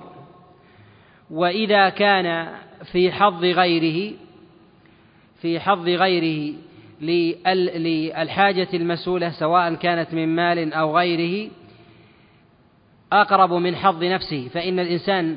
في عادة إذا أراد أن يسأل غيره ينظر إلى حظ نفسه وحظ غيره، فإذا كان لحظ في فإذا كان لحظ غيره وهو المسؤول أقرب من حاجته يعني في حظ نفسه فإنه يعلق المشيئة، وذلك أن الإنسان إذا سأل الله جل وعلا الرحمة والرزق وقيدها بالمشيئة أي كأنه يدخر ذلك الرزق أو ذلك الغفران لحظ الله جل وعلا، وهذا محظور. ولهذا ينص العلماء عليهم رحمة الله على أن النهي الوارد عن رسول الله صلى الله عليه وسلم في هذا الخبر أنه نهي على التحريم لا على الكراهة، ونص على هذا غير واحد من العلماء كابن عبد البر عليه رحمة الله وكذلك الحافظ بن حجر، ومن العلماء من حمله على الكراهة، وهذا ظاهر كلام الحافظ النووي عليه رحمة الله في جملة من مصنفاته منها ما في كتاب الأذكار، والصواب في ذلك أنه على التحريم لا على الكراهة إذا تضمن هذه المحاذير الواردة في هذا في هذا المعنى، وأولها أرجحها لأن النبي عليه الصلاة والسلام قال فإن الله لا مكره له، يعني أن الإنسان لا يستطيع أن يلزم الله جل وعلا ولا يمكن أن يتصور ذلك فضلا عن تحققه ورودا في حق الله سبحانه وتعالى، فلما كان كذلك فإن الإنسان لا يليق, لا يليق في حقه أن يعلق المشيئة بدعائه، وذلك أن الله جل وعلا إن شاء أعطى وإن شاء منع، وليس لحاجة أن الإنسان يقيد ذلك بالمشيئة، فأصل أفعال الله سبحانه وتعالى متعلقة بمشيئته سبحانه وتعالى. ويخرج من هذا أن يعلق الإنسان المشيئة بعلم الله جل وعلا فيما يأتي، فإن الله سبحانه وتعالى له العلم المطلق التام الكامل، فإن الله جل وعلا يعلم ما كان وما يكون وما سيكون وما لم يكن لو كان كيف يكون، وهذا غاية العلم وكماله وهو لله جل وعلا، ولا يمكن أن يتصور ذلك لأحد لأحد من لأحد من قال أنتم السابقون ونحن اللاحقون ونحن إن شاء الله بكم لاحقون، في قوله عليه الصلاة والسلام في ذلك إن شاء الله مع تحقق وتيقن اللحاق بالمؤمنين، وهذا متضمن لمعنيين. المعنى الأول أن الله جل وعلا يلحق هؤلاء بأهل هذه الدار وفاة، وهذا متيقن. والمعنى الثاني أن الله جل وعلا يلحق ذلك يلحق هؤلاء الفئة بمن سبقهم من أهل الإيمان على الإيمان بالتقييد بالتقييد بالمشيئة، وهذا ليس متيقن إلا في حق رسول الله صلى الله عليه وسلم، والنبي عليه الصلاة والسلام مشرع. فلما كان محتملا لهذين المعنيين نسب أن يلحق رسول الله صلى الله عليه وسلم بذلك الخبر التقييد بالمشيئة، وهذا وهذا سائغ. ولهذا قال الله سبحانه وتعالى: لا تدخلن المسجد الحرام إن شاء الله آمنين. وهذا التقييد بذكر بذكر المشيئة هنا هو متضمن للمعنيين السابقين. المعنى الأول الدخول، وهو متحقق بوعد الله سبحانه وتعالى. الأمر الثاني مسألة الأمان، وهو متعلق أيضا بمشيئة الله جل وعلا، مع أن الله سبحانه وتعالى قد تضمن لعباده يقينا بدخولهم المسجد الحرام، ولكن مسألة الأمان ومسألة القتل فهذا أمر مما أخفاه الله جل وعلا وعلقه سبحانه وتعالى بمشيئته. ولهذا يقال يجوز للإنسان إذا أطلق لفظا في صورة الدعاء ويريد به الخبر أن يعلقه أن يعلقه بالمشيئة، وإذا كان بصورة دعاء لا يفيد نوعا من أنواع الإخبار فإنه لا يجوز للإنسان أن يقيده أن يقيده بالمشيئة، وذلك لأن الله سبحانه وتعالى وتعالى لا مكره لا مكره له. وفي هذا تضمن لمعنى جليل القدر، وهو أن الإنسان إذا كان إذا كان يعلم أن الله سبحانه وتعالى ينهى عبده عن دعائه وتقييد ذلك بالمشيئة، وذلك أن المشيئة فيها نوع إجلال وإكرام، ولكنها في هذا التقييد لكرم الله سبحانه وتعالى وفي هذا السياق ينهى عنها، وهي متضمنة للتنقص. ولهذا يقال أن الإنسان ينبغي له أن يكثر من سؤال الله جل وعلا حاجته وإن وإن قلت، ولا يستكثر وإن ك ولا يحتقر، ويسأل حاجته وإن كثرت ولا يستكثر ذلك على الله جل وعلا، فإن خزائنه خزائنه ملآ. ولكرم الله جل وعلا المطلق ولسعة رزقه وفضله سبحانه وتعالى يتعرض لعباده بالسؤال، وكذلك الكرم والإكرام لهم، بل إن الإنسان إذا لم يسأل الله جل وعلا يغضب عليه. ومعنى الغضب أي أن الإنسان إذا لم يتوجه لله سبحانه وتعالى بسؤاله حاجته بسؤاله حاجته فإن الله جل وعلا يغضب عليه، فيه إشارة إلى وجود استغناء في قلب الإنسان عن سؤال الله سبحانه وتعالى وكفاية بما بما أعطاه جل وعلا. وكذلك يتضمن نوعا من أنواع سوء الظن به سبحانه وتعالى، أي أن الله جل وعلا لا يعطي عبده لا يعطي عبده من الحاج لا يعطي عبده من الحاجات إلا بقدر سؤاله. ولهذا جاء النبي عليه الصلاة والسلام كما تقدم الإشارة إليه: من لم يسأل الله يغضب عليه. وينبغي للمؤمن أن يتحلى بآداب الدعاء التي أرشد إليها رسول الله صلى الله عليه وسلم، ومنها في هذا الموضع من أن الإنسان يعزم على المسألة مسألة الله جل وعلا، سواء ما يتعلق في أمر دنياه من سؤال من سؤال الله جل وعلا الرزق، كما جاء في بعض الروايات هنا في حديث أبي هريرة في قوله: اللهم اغفر لي اللهم ارزقني إن شئت. أي جمع هنا في هذا الموضع ما يتعلق بأمر الآخرة وهو غفران الذنوب، وما يتعلق أيضا بأمر الدنيا وهو رزق الله جل وعلا لعبده من أمور الدنيا، سواء كان من الأموال والبنين أو غير ذلك. وكذلك أن يتضمن من يتضمن دعاؤه التعدد مع الله جل وعلا بعدم التعجل. ولهذا يقول النبي عليه الصلاة والسلام أن الإنسان يجاب سؤاله أو دعاؤه ما لم يعجل، يقول: دعوت فلم فلم يستجب لي. ولهذا ينبغي للإنسان أن يلح وأن يكثر من الدعاء، وأن الله جل وعلا إذا لم يعطه سؤله ويبادر بذلك فإنه لمصلحة العبد بذاته، فإن الله جل وعلا مستغن عن عبده غناء تاما، وهو وهو غنى غنى كامل. فلا يقال أن الله جل وعلا يؤخر السؤال لمصلحة تعود إليه، فإن هذا لا يتصور. فلما كان الله جل و... فلما كان الله سبحانه وتعالى يتحقق في هذا الكمال التام، ناسب أن يقال أن التأجيل هنا هو لمصلحة العبد بذاته، إما أن يكون أن الإنسان لا مصلحة له بتعجيل ذلك والخير بتأجيله لمناسبة حال تقترن بذلك مكانا وزمانا، وذلك أن الإنسان إذا عجل له إذا عجل له حاجته بسؤاله فوافق زمنا ومكانا لا يليق فربما أفسد ماله أو أفسد نفسه، وربما لو كان يؤخر ذلك لكان أنفع له وأوسع، والإنسان لا يعلم لا يعلم الأحظ في الخيرين. ولهذا الله جل وعلا شرع لعبده في دعائه الاستخارة عند تردده بين أمرين أن يقول اللهم إن كنت تعلم أن في كذا وكذا خير لي فيسره لي ويسرني له، وإرجاع ذلك إلى علم الله سبحانه وتعالى هو متضمن لما يخفى عن علم الإنسان، سواء كان مما يريد الإنسان أن يفعله أو مما يريد الإنسان تعجيله من دعائه. لهذا يقال أن الإنسان يعلق الأمر والمشيئة بالله سبحانه سبحانه وتعالى. وفي هذا الخبر أيضا تضمن لكمال الله جل وعلا وأنه سبحانه وتعالى يفعل ما يشاء، وهذا فيه بيان لدعوى أهل الباطل من نفاة القدر والمشيئة لله سبحانه وتعالى، وفيه كذلك أيضا إبطال لدعوى أهل الباطل من الجبرية الذين يقولون أن الذين يقولون إن العباد مجبورون على على أفعالهم. نعم.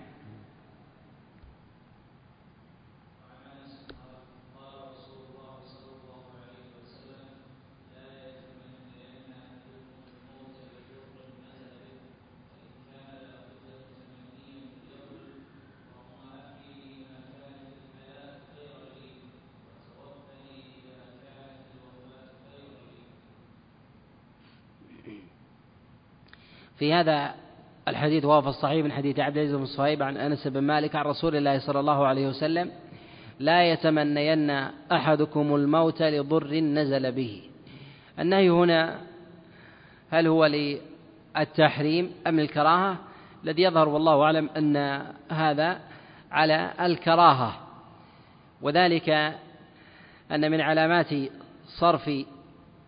المنهيات عن التحريم وكذلك الأوامر على الوجوب تقييدها، فإذا استثنيت باستثناء أو قيدت بقيد فإن هذا من علامات من علامات الصرف عن ظاهره، وذلك أن هذا النهي متضمن لبعض القيود منها اللهم أحيني إن كانت الحياة خيرا لي، وهذا ومتضمن لمعنى الدعاء بالموت في حال عدم كون الحياة خيرا للإنسان، وهذا وهذا ظاهر، يعني أن الإنسان يجوز له أن يدعو إذا كانت الحياة ليست بخير له، يعني أسأل الله جل وعلا الموت، وهذا في حال تيقنه وغلبة الظن بذلك، ويأتي تقييد هذا. وحمل بعض العلماء النهي الوارد هنا على التحريم، والصواب أنه والصواب أنه على الكراهة. لا يتمنين أحدكم الموت لضر نزل به، المراد بالضر هنا هو الضر في أمور الدنيا، وليس المراد بذلك هي الضر في أمور الدين، وإلى هذا ذهب عامة عامة العلماء. وسبب الإيجاد وخلق الله سبحانه وتعالى لعباده للخلق هو لعبادته جل وعلا، كما قال الله سبحانه وتعالى: وما خلقت الجن والإنس إلا ليعبدون. فإذا كان سبب الإيجاد الإيجاد إيجاد العبد في هذه الدنيا هو العبادة، فكل ما كان سببا لدفع ذلك السبب وهو العبادة لله جل وعلا كان مسوغا لجواز الدعاء بالموت، أن يسأل الله جل وعلا الوفاة أو الخروج من هذه الدنيا. وما كان من الأسباب المخالفة لهذا المقصد فإن الإنسان ينهى عن ذلك، وذلك أن الإنسان إذا سأل الله جل وعلا الموت لسبب حرم منه من حرم من متاع الدنيا ولذائذها من المال والبنين، فكأنه جعل سبب إيجاده هنا في هذه الدنيا هو التمتع بهذه الدنيا ولذائذها، فلما لم يتحقق له هذه المتع سأل الله جل وعلا الزوال منها، كحال الإنسان الذي ينزل في دار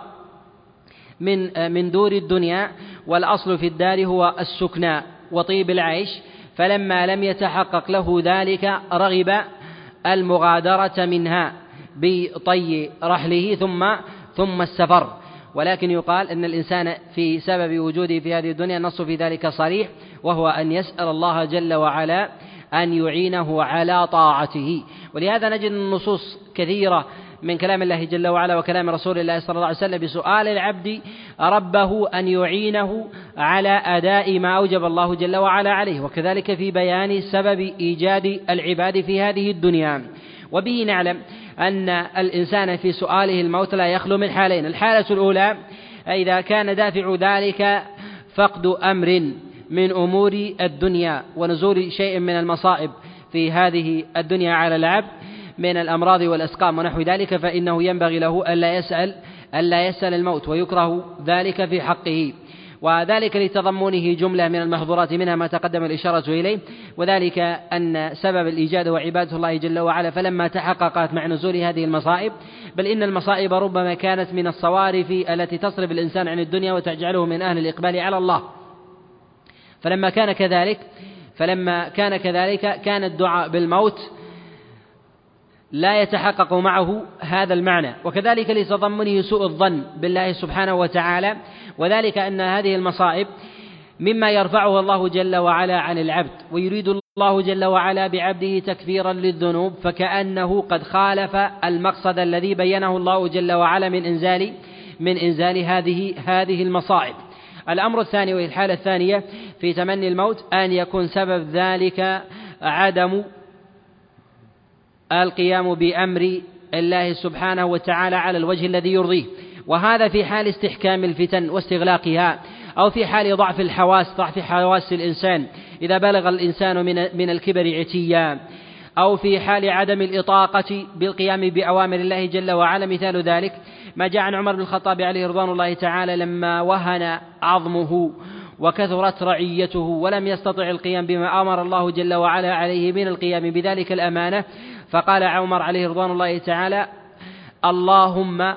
قد كثرت رعيتي وكبرت سني فاقبضني إليك غير غير مفتون، يعني أني لا أطيق القيام بهذه الأمور والتكاليف العظيمة، والذي يستطيع أن يقوم بذلك هو من قواه الله جل وعلا وأعطاه من القدرة في الحواس مما يستطيع أن يتتبع أحوال الرعية ممن أتاه الله جل وعلا بسطة في الجسم. ويحرم من ذلك الإنسان إذا بلغ من الكبر عتيا، وهذه سنة الله جل وعلا في عباده. كذلك يلحق في هذا إذا كثرت الفتن في آخر الزمان واستحكمت على الإنسان مما لا يستطيع معه الإنسان صون نفسه عن الفتن والمغريات، وهذا وهذا ما قاله يوسف عليه السلام: توفني مسلما وألحقني بالصالحين. وهذا فيه إشارة إلى أن الإنسان إذا استحكم في آخر في آخر عمره أو في فترة من الفترات استحكمت منه الفتن. وقد جاء هذا المعنى أيضا عن رسول الله صلى الله عليه وسلم في آخر الزمان في كثرة الفتن كما يأتي الكلام عليه. وأول من جاء عنه حكاية تمني الموت في كلام الله جل وعلا وكلام رسول الله صلى الله عليه وسلم هو يوسف عليه عليه السلام. وجاء أيضا في كلام مريم حينما ولدت وخشيت أن تفتن وأن يوقع في عرضها تمنت الموت فقالت: يا ليتني مت قبل هذا، يعني قبل هذا الحدث. وهذا وإن كان لا يتضمن تمني الموت في الحال، إلا أنه يتمنى الإنسان الموت قبل ذلك، وهذه نوع من المصائب المصائب الدنيوية المتضمنة لشيء من المصائب في الدين المصائب في الدين وهو قال: قدح في عرض الإنسان ودينه. ولهذا تمنت الموت قبل قبل أن يحصل أن يحصل ذلك. وكذلك من الأمور التي يسوغ فيها وتندرج تحت مسائل تمني الموت لفوات مقصد الإيجاد وهو العبادة أن يتمنى الإنسان الموت عند حضور الأجل، وإن كان عند قرب ودنو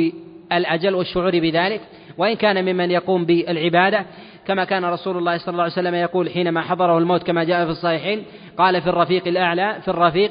في الرفيق الأعلى. وذلك أن من أحب لقاء الله أحب الله لقاءه، ومن كره لقاء الله كره الله كره الله لقاءه. كذلك إذا كان الإنسان من أهل الاستكثار في العمل والطاعة والبعد عن الذنوب والعصيان، وخشي من زمن يأتي يصرفه يصرفه عن حق الله سبحانه وتعالى قبل وقوع الفتن، وهذا مما لا حرج مما لا حرج فيه. ومن الأمور التي يجوز للإنسان فيها أن يدعو تضمنا لمعنى الموت من غير نص، وهو أن يدعو الإنسان أو يتمنى الإنسان أن لم يكن بشرا، يعني يتمنى الإنسان أن يكون بهيمة أو شجرة تعضد، أو يتمنى أن يكون طائرا ونحو ذلك. فهذا جاء جاء عن السلف أنهم يتمنون أنهم لم يكونوا لم يكونوا بشرا. هذا قد جاء عن أبي بكر وعمر بن الخطاب وعلي بن أبي طالب، وجاء عن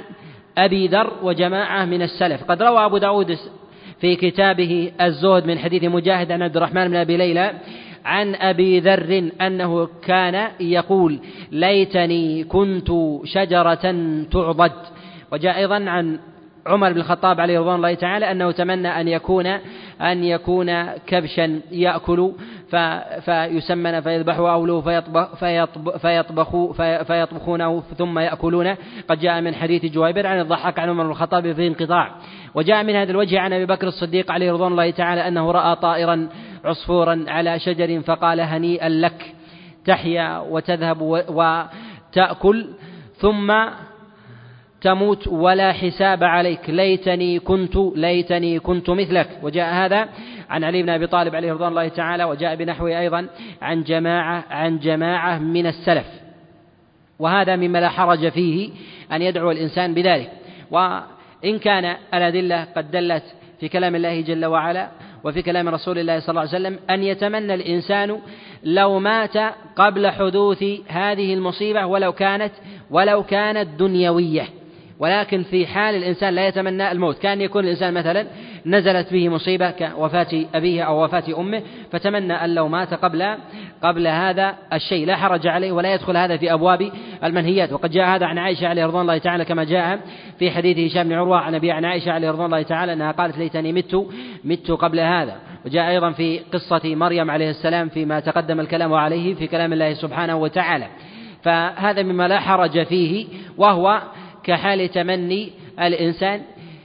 لشيء مضى وانتهى ولكنه لا يريد تحققه في الحال. وأما في تحقق الحال فإنه لا يجوز لضر نزل في الإنسان من أمور من أمور الدنيا. وأما ما يتعلق في أمور الدين وهي المتضمنة الأنواع والصور التي تقدم الإشارة إليها فهذا من الأمور من الأمور الجائزة. وقد أخبر رسول الله صلى الله عليه وسلم كما جاء عنه في الخبر الصحيح وتقدم معنا في في محاضرات إشارة الساعة أن الإنسان يأتي في آخر الزمان فيمر على قبر على قبر فيقول يا ليتني كنت كنت مكانك. وهذا يتضمن أمر. الأمر الأول أنه يحرم على الإنسان حتى في استحكام الفتن أن يزهق نفسه،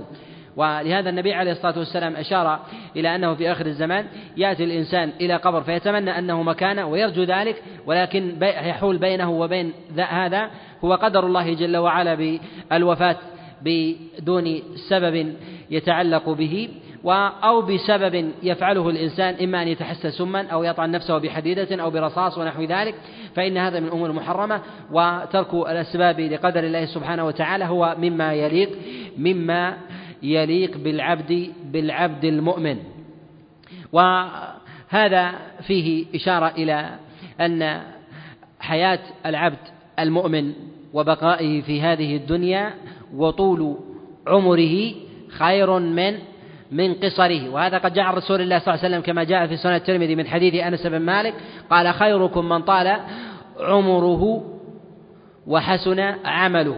ولهذا أفضل الناس في الدنيا يعرفون بعلامات، منها هو أن يطول العمر وكذلك يحسن العمل، أي لا يفتن الإنسان ولا يمر بشيء من الفتن والصوارف بل تصرفه تصرفه عن عن دنياه. وهل يتضمن هذا المعنى في نهي رسول الله صلى الله عليه وسلم لتمني الموت لضر نزل بالإنسان أن يأخذ الإنسان بأسباب عدم الإيجاد، ألا يكون سببا في إيجاد مولود خشية ضرر من أضرار الدنيا، يعني قبل النزول. وتقدم معنا ما جاء أن الإنسان يسوغ له أن يقول ليتني مت قبل هذا، قبل وفاة والدي أو قبل وفاة أمي أو قبل احتراق بيتي أو قبل فقد مالي ونحو ذلك، لكنه لا يتمناه الآن، فإذا تمناه الآن نهي عن ذلك. هل يسوغ للإنسان أن يأخذ بأسباب عدم الإيجاد؟ مثال ذلك أن يقول الإنسان لا أريد أن أنجب ولدا لسبب كذا من أسباب الدنيا. نقول أن هذا لا يخدم من حالين: الحالة الأولى أن يغلب على ظنه أو يكون من شبه اليقين، فإن هذا من أمور الجائزة ألا ينجب الإنسان خشية وقوع ضرر من أمور من أضرار الدنيا. مثال ذلك أن الإنسان مثلا يغلب على ظنه بمشورة أهل الطب أنه إن أنجب ولدا يخرج ولده مريضا بنوع من الأمراض، يقال أن هذا أن هذا من الأمور الجائزة للقرائن السابقة التي تقدم الكلام الكلام عليها. فإذا مثلا كان به مرضا من الأمراض الوراثية فقال أهل الطب أنك إذا أنجبت ولدا فسيكون الولد به عاهة، كأن يكون مثلا أشلا أو يكون مثلا مثلا به نقص مثلا في في البصر أو مثلا في كلامه أخرس ونحو ذلك، فيقال أن الإنسان لا حرج عليه أن يمتنع أن يمتنع عن إيجاد ذرية لهذا السبب. أما في إيجادها ثم يتمنى موتها فهذا هو المحظور والمنهي والمنهي والمنهي عنه. الأمر الثاني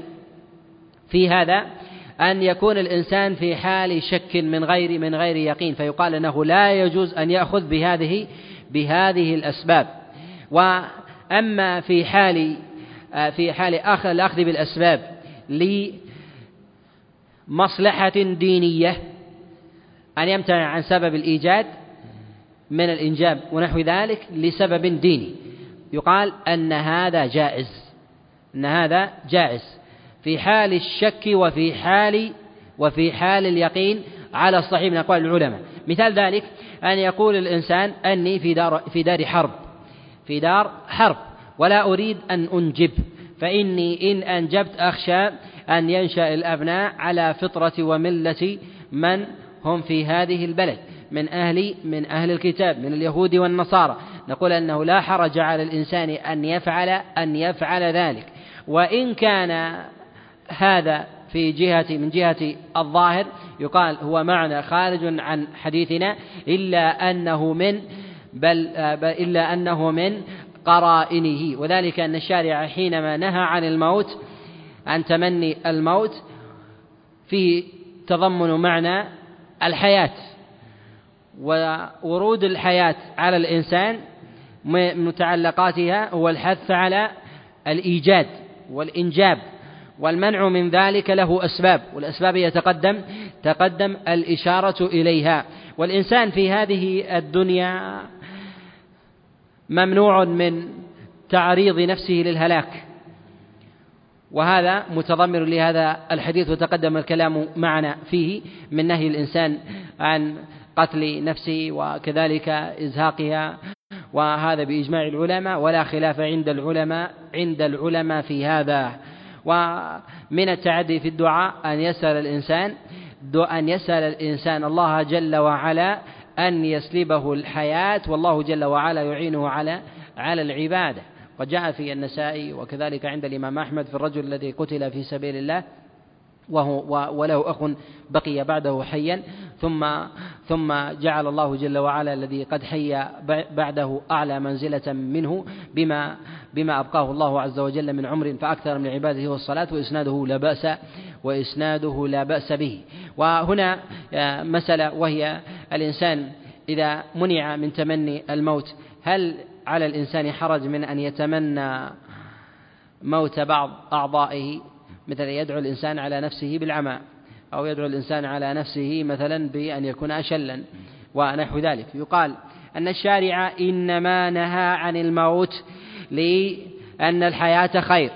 ولا ينهى الشارع عن شيء إلا إلا وفيه مصلحة الإنسان، والخيرية هنا المتحققة في حال وجود خيرية التعبد لله سبحانه وتعالى. وأما إذا إذا دعا الإنسان على نفسه بالعماء أو بالصمم ونحو ذلك فهو نوع من أنواع الموت، وما الإنسان إلا أبضاع، فإذا ذهب بعضه ذهب كله. فالإنسان مثلا إذا ذهب بصره يقال مات البصر، وإذا ذهب سمعه يقال مات سمع الإنسان. وفي كل جزء وعضو من أعضاء الإنسان نوع عبادة يكتسب منها أجرا، فإذا تحقق ذلك المعنى من نهي الله جل وعلا ونهي رسول الله صلى الله عليه وسلم عن تمني الموت، فهو ظاهر هنا بصورة أدنى في أن يتمنى الإنسان أن يتمنى الإنسان من الله جل وعلا أن يعميه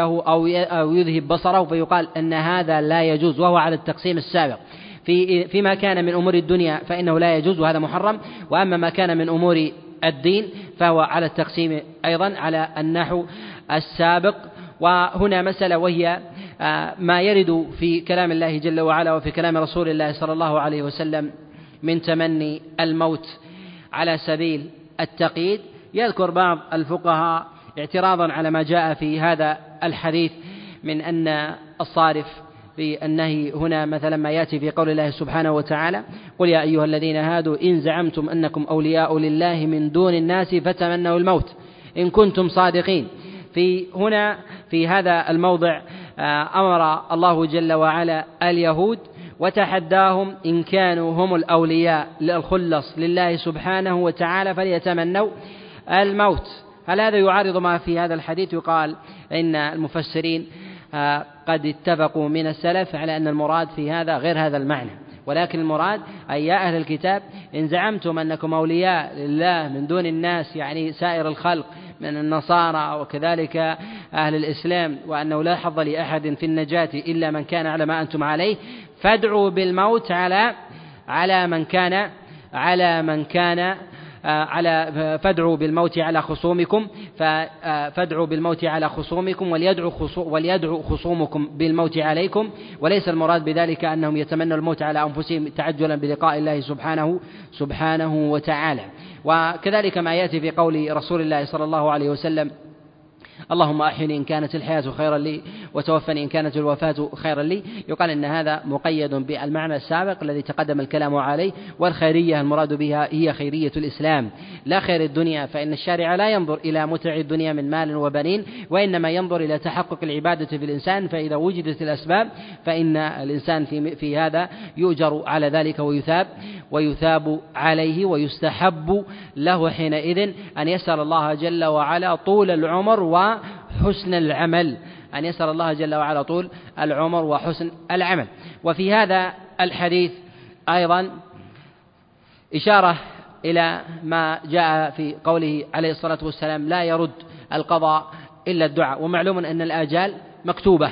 أن الآجال مكتوبة وأن الله جل وعلا قد بين أن الإنسان لا يستأخر ساعة ولا يستقدم عن أجله الذي هو فيه. فهل الله ج... فالنبي عليه الصلاة والسلام حينما نهى الإنسان أن يتمنى الموت لضر نزل به وخشية أن يستجيب الله جل وعلا له أمنيته فيعجل الله جل وعلا له الهلاك، فيكون هذا من ضمن الدعاء أم لا؟ يقال أنه جاء رسول الله صلى الله عليه وسلم في خبر حسنه وغير واحد كالبغوي وغيره: لا يرد القضاء إلا الدعاء، أي أن الإنسان إن دعا ولو كان بسيئات فاستجاب الله جل وعلا دعاءه، سواء كان بإحسان ظن بالله جل وعلا أو بإساءة ظن، أن الله سبحانه وتعالى يمحو مما في كتابه ما شاء ويثبت. ومعنى ذلك أي أن الله جل وعلا يقيد ذلك المحو بورود ذلك السبب. إن دعا الإنسان فإن دعا الإنسان بالهلاك يكون أجله كذا، وإن دعا بطول العمر يكون أجله أجله كذا، وكله من كتاب الله سبحانه وتعالى ومن علمه المعلوم المعلوم قبل ذلك قبل ذلك وقوعا. وهل التمني بمعنى الدعاء أم لا؟ هل يقال أن الإنسان إذا تمنى على الله جل وعلا شيئا أنه بمعنى سؤال الله سبحانه وتعالى؟ نقول نعم، أن التمني هو بمعنى بمعنى الدعاء. لهذا ينبغي الإنسان أن يحسن الظن الظن بالله، ولهذا جعل الشارع خير الأمور الفعل، وقال الطيرة شر وخيرها الفعل، يعني تفاعل الإنسان بتحقق شيء ونحو ذلك، وهذا تضمن للدعاء، فكأن الله سبحانه وتعالى حقق حقق للعبد سؤاله. وهذا يتضمن أيضا معنى ما جاء في قوله سبحانه وتعالى في الخبر القدسي: أنا عند أنا عند حسن ظن ظن عبدي بي. ومعنى هذا أي أن العبد إذا ظن ظنا في قلبه من غير تمني أو دعاء أن الله جل وعلا يحقق له ذلك، فإذا أساء الظن بالله فإن الله سبحانه وتعالى يكون عند عند ذلك. لهذا ينبغي الإنسان أن يحسن ظنه بالله جل وعلا باطنا، وكذلك أيضا في قوله وفعله. وكثير من الناس من يتلفظ بألفاظ ليست على صور الدعاء ولا على صيغته يظن أنها لا تتضمن دعاء، بل هي تتضمن الدعاء، وذلك لأمر عظيم جدا، وهو أن المعطي الواهب والمانع هو الله سبحانه وتعالى، فحينما يتمنى الإنسان شيئا هو متضمن لمعنى الدعاء على الحقيقة، وليس ثمة صيغة من صيغ الدعاء معروفة، بل هو باب واسع، ولكن ثمة مراتب من ألفاظ الدعاء، منها أن يقول الإنسان اللهم أو يا رب ونحو ذلك. وإذا قال الإنسان أرجو كذا وأطلب كذا أو ليت عندي كذا ونحو ذلك، فهذا نوع من أنواع نوع من أنواع الدعاء، وذلك أن المعطي والواهب هو الله سبحانه وتعالى والمانع هو الله جل وعلا، فينبغي الإنسان أن يحسن الظن بالله سبحانه وتعالى. وهنا مسألة، وهي أن يدعو الإنسان أو يتمنى الإنسان موت موت غيره، أن يقول الإنسان اللهم اللهم أمت فلانا وتمنى أن يموت فلان ونحو ذلك. فهل هذا من ضمن المنهي عنه في هذا الحديث أم لا؟ يقال أن هذا من ضمن ما ينهى عنه، فإذا كان لسبب من أمور من أمور الدنيا فهو على النوع السابق، وإذا كان من أمور الدين فهو على النوع السابق. ولهذا رسول الله صلى الله عليه وسلم دعا على قوم فهلكوا ودعا على قوم بالنجاة فنجوا، فالمؤمن محبب بقاؤه وطول وطول بقائه في الأرض، لأنه يعبد الله جل وعلا ويعمرها بذكره سبحانه وتعالى، والكافر على على نقيض نقيض ذلك. وهذا مقيد بعدم التعدي في الدعاء، ويأتي الكلام على مسألة الدعاء والدعاء على الكفار بالهلكة، سواء كان على سبيل العموم أو على سبيل التخصيص، على سبيل العموم من كان في الأرض عامة، أو على سبيل العموم على طائفة بعينها أن تهلك على بكرة أبيها عن بكرة أبيها، وأم أو الدعاء على لقوم بعامة بالهداية جميعا، أو الدعاء لأهل الأرض بالهداية جميعا، يأتي الكلام عليه بإذن الله تعالى.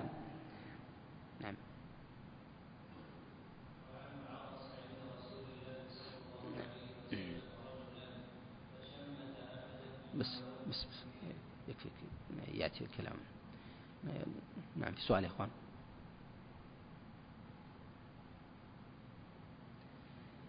نعم.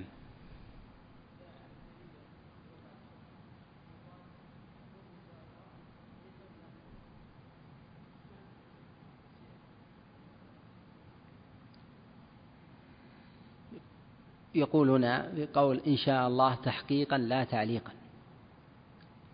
هذا من إحسان الظن بالله فيما يأتي من الأمور المستقبلة مما دل الدليل على أصله، مثلا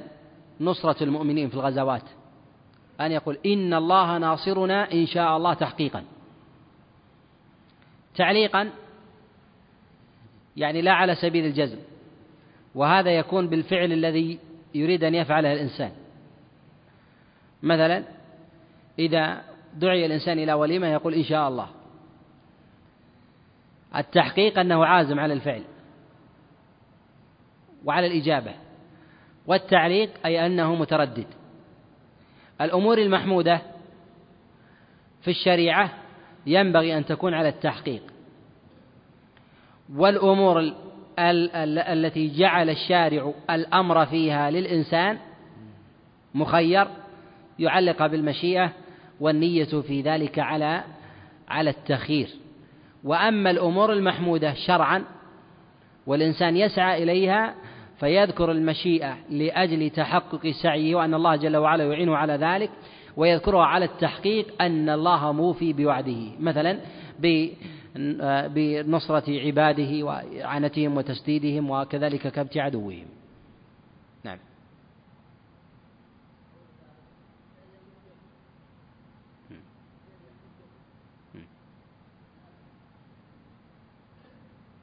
لا، قل هنا أن يقول الإنسان جعلني الله أموت قبلك، هذا بمعنى جعلني الله فداك، ومعلوم أن الذي يفدي غيره يهلك قبله، ليحيا فلان، هذا من الأمور السائغة. نعم. نعم. كيف؟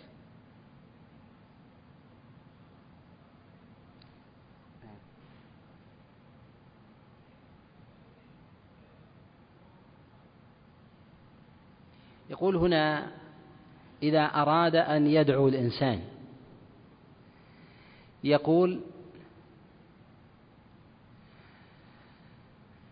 موفق إن شاء الله. نقول أن الدعاء للغير أنه لا يخلو من حالين: الحالة الأولى لا تقيد بمشيئة، والثانية يجوز تقييدها بالمشيئة. إذا جاءت بفعل المضارع كأن تقول يغفر الله لك إن شاء الله، هذا جائز. ولكن أن تقول غفر الله لك لولا أن لا تقول إن شاء الله، فإذا قلت مثلا يوفقك الله إن شاء الله، هذا الأمر جائز. نعم.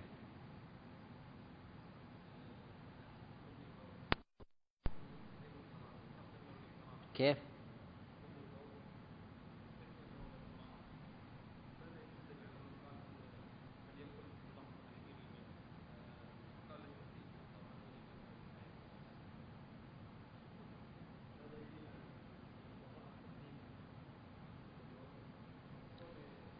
يقول ذكرت أن النهي للكراهة، فكيف نجيب عمن قال للتحريم؟ ذكرنا أن من القرائن الصوارف في المنهيات تقيدها، فإذا قيد النهي صرف، وهذه قرينة. كذلك الأمر إذا قيد بقيد فإن هذا من قرائن الصوارف. وهذا النهي قيد بتقييدات كثيرة، منها ما جاء في قول رسول الله صلى الله عليه وسلم أحيني ما دامت الحياة خيرا لي، وهذا متضمن للدعاء بالموت ضمنا، ولكنه بقيد، وهو أن الحياة لا تكون خير للإنسان. نعم. كيف؟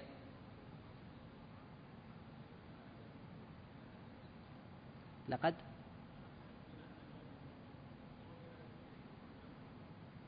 ما ما اسمعك.